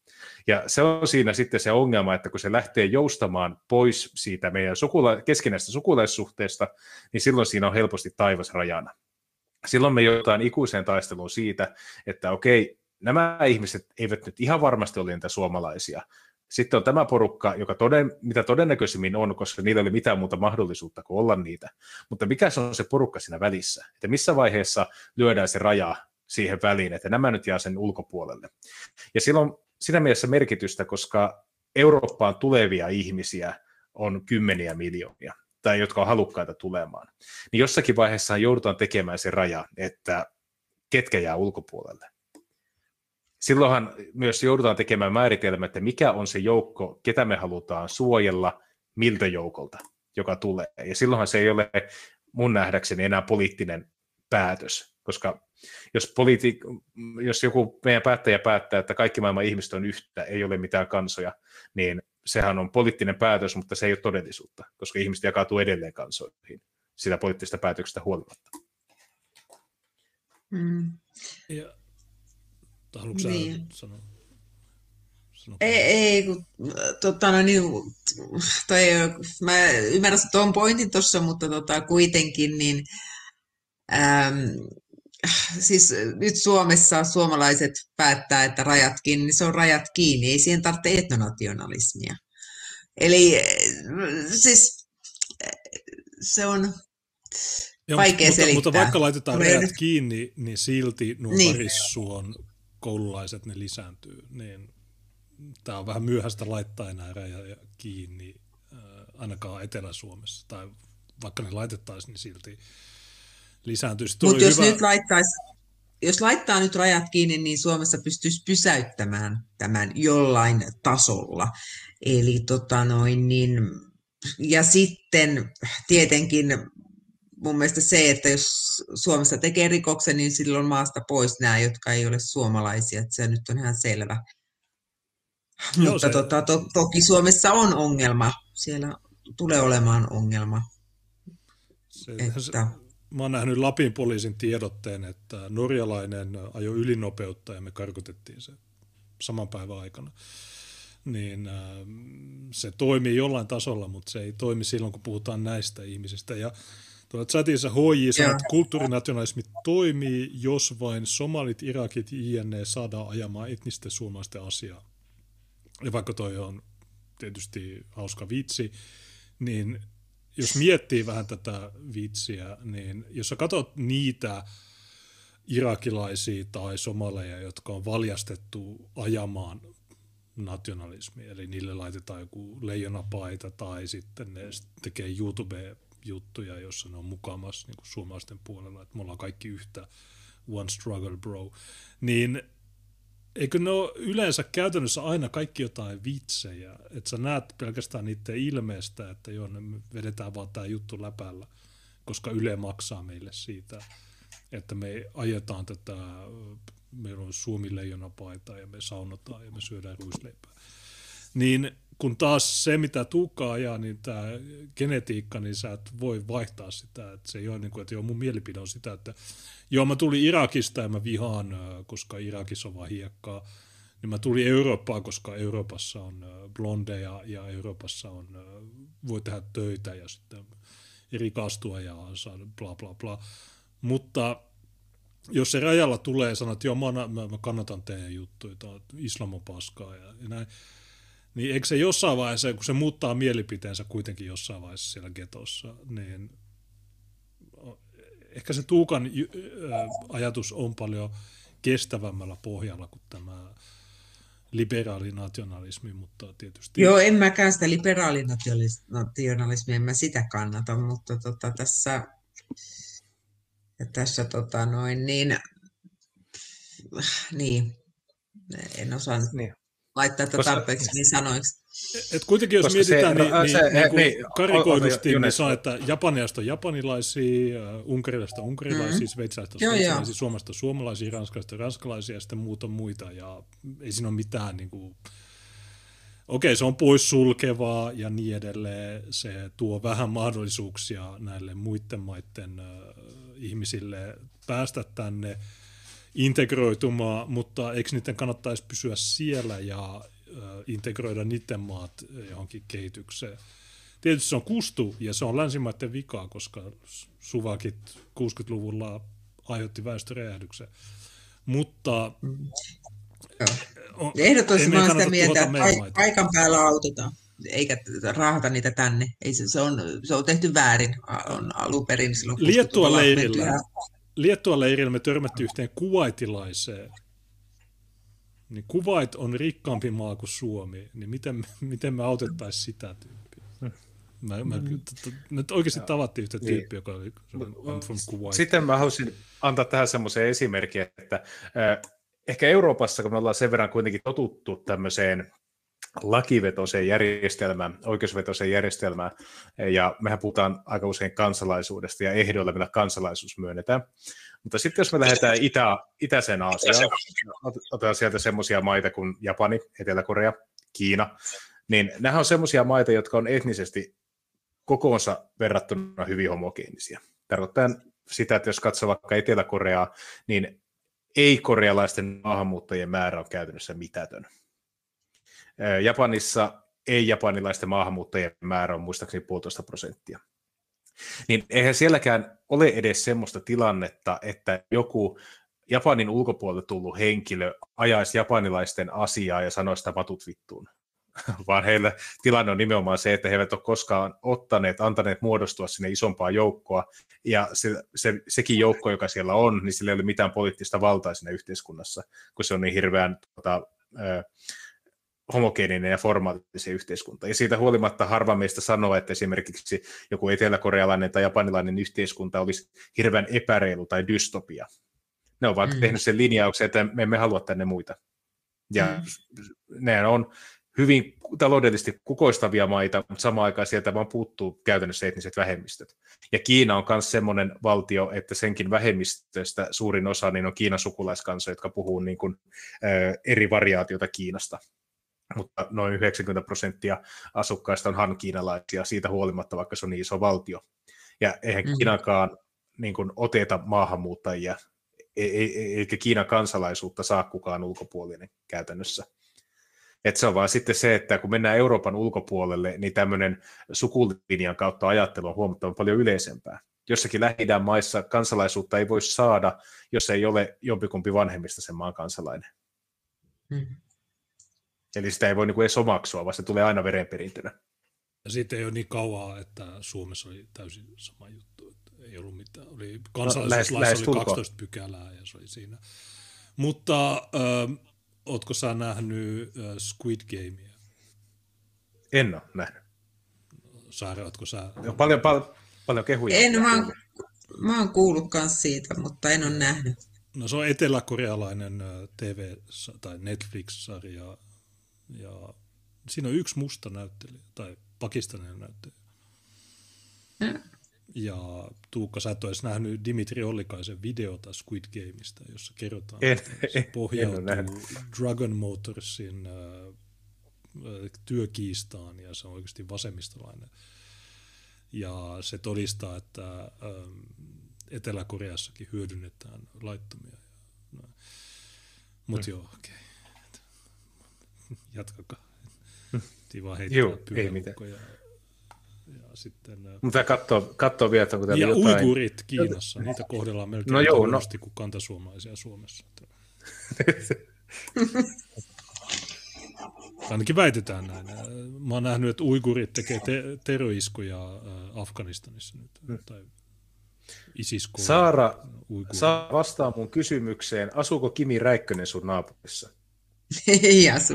Ei ole samassa kantonissa. Okei. Okay. Niissä sitovissa kansanäänestyksissä niin myös kantoneilla on joku äänioikeus. Aina kun sä katsot sitä, sitä Joo, niin on. Niin on kont- Joo. kanton, esimerkiksi tässä LGBT-jutussa kaikki kantonit äänesti kyllä. Mä en tiedä, onko niillä joku erityinen painoarvo verrattuna ihmisten ääniin, mutta jostain syystä kaikki kantonit kannatti LGBT-adoptioita. Mm. Mutta ei tule enempää kysymyksiä. All right. Mä, mä omasta puolestani kiitän erittäin paljon Saara, että tulit. Ja siis Kiitos päätellen me, meidän, meidän, pitää kutsua sinut uudestaan, jos vain jaksat myöhemmin tulla. Ja tuota, Joo, tämä oli erittäin hyvä lähetys. Kiitos tästä. Joo, tämä oli Joo, tosi, voidaan tosi... puhua tästä etnonationalismista vielä, että tota, no, niin vähän se jossain. Mä tässä vähän perehdyn siihen tarkemmin, niin sitten mulla... Joo. Ja sitten ensi kerralla Katsotaan, sä, päästäänkö samoille linjoille vai ihan eri linjoille. ensi kerralla sä sanoit, että me ollaan suvakkeja. Voi, Mutta, sekin on mahdollista. niin, sä, Radikalisoituminen. sä olit laittanut noita biisejä, niin minkä mä laitan loppuun? Laitanko mä ton ikävä biisin? Vai Se on ihana. Se on niin totta. okei, okay, no mä laitan sen. Et me kaivataan jotain, mitä ei ole. Se on ihmiselle tyypillistä. Okei. No, joo, tää oli jo tosi mukava. Tosiaan hienoa, että sä jaksoit olla yli kolme tuntia tässä. Se on No, mä huomasin kanssa, että kello onkin jo noin paljon. Niin, tämmönen. että- Viemään koirat ulos. Juu. Niin äh, kiitos äh, katsojille, kiitos sulle ja kiitti Tuukalle. Joo, kiitos kaikille. Joo, ei muuta kuin hyvää yötä. Yes. Moro.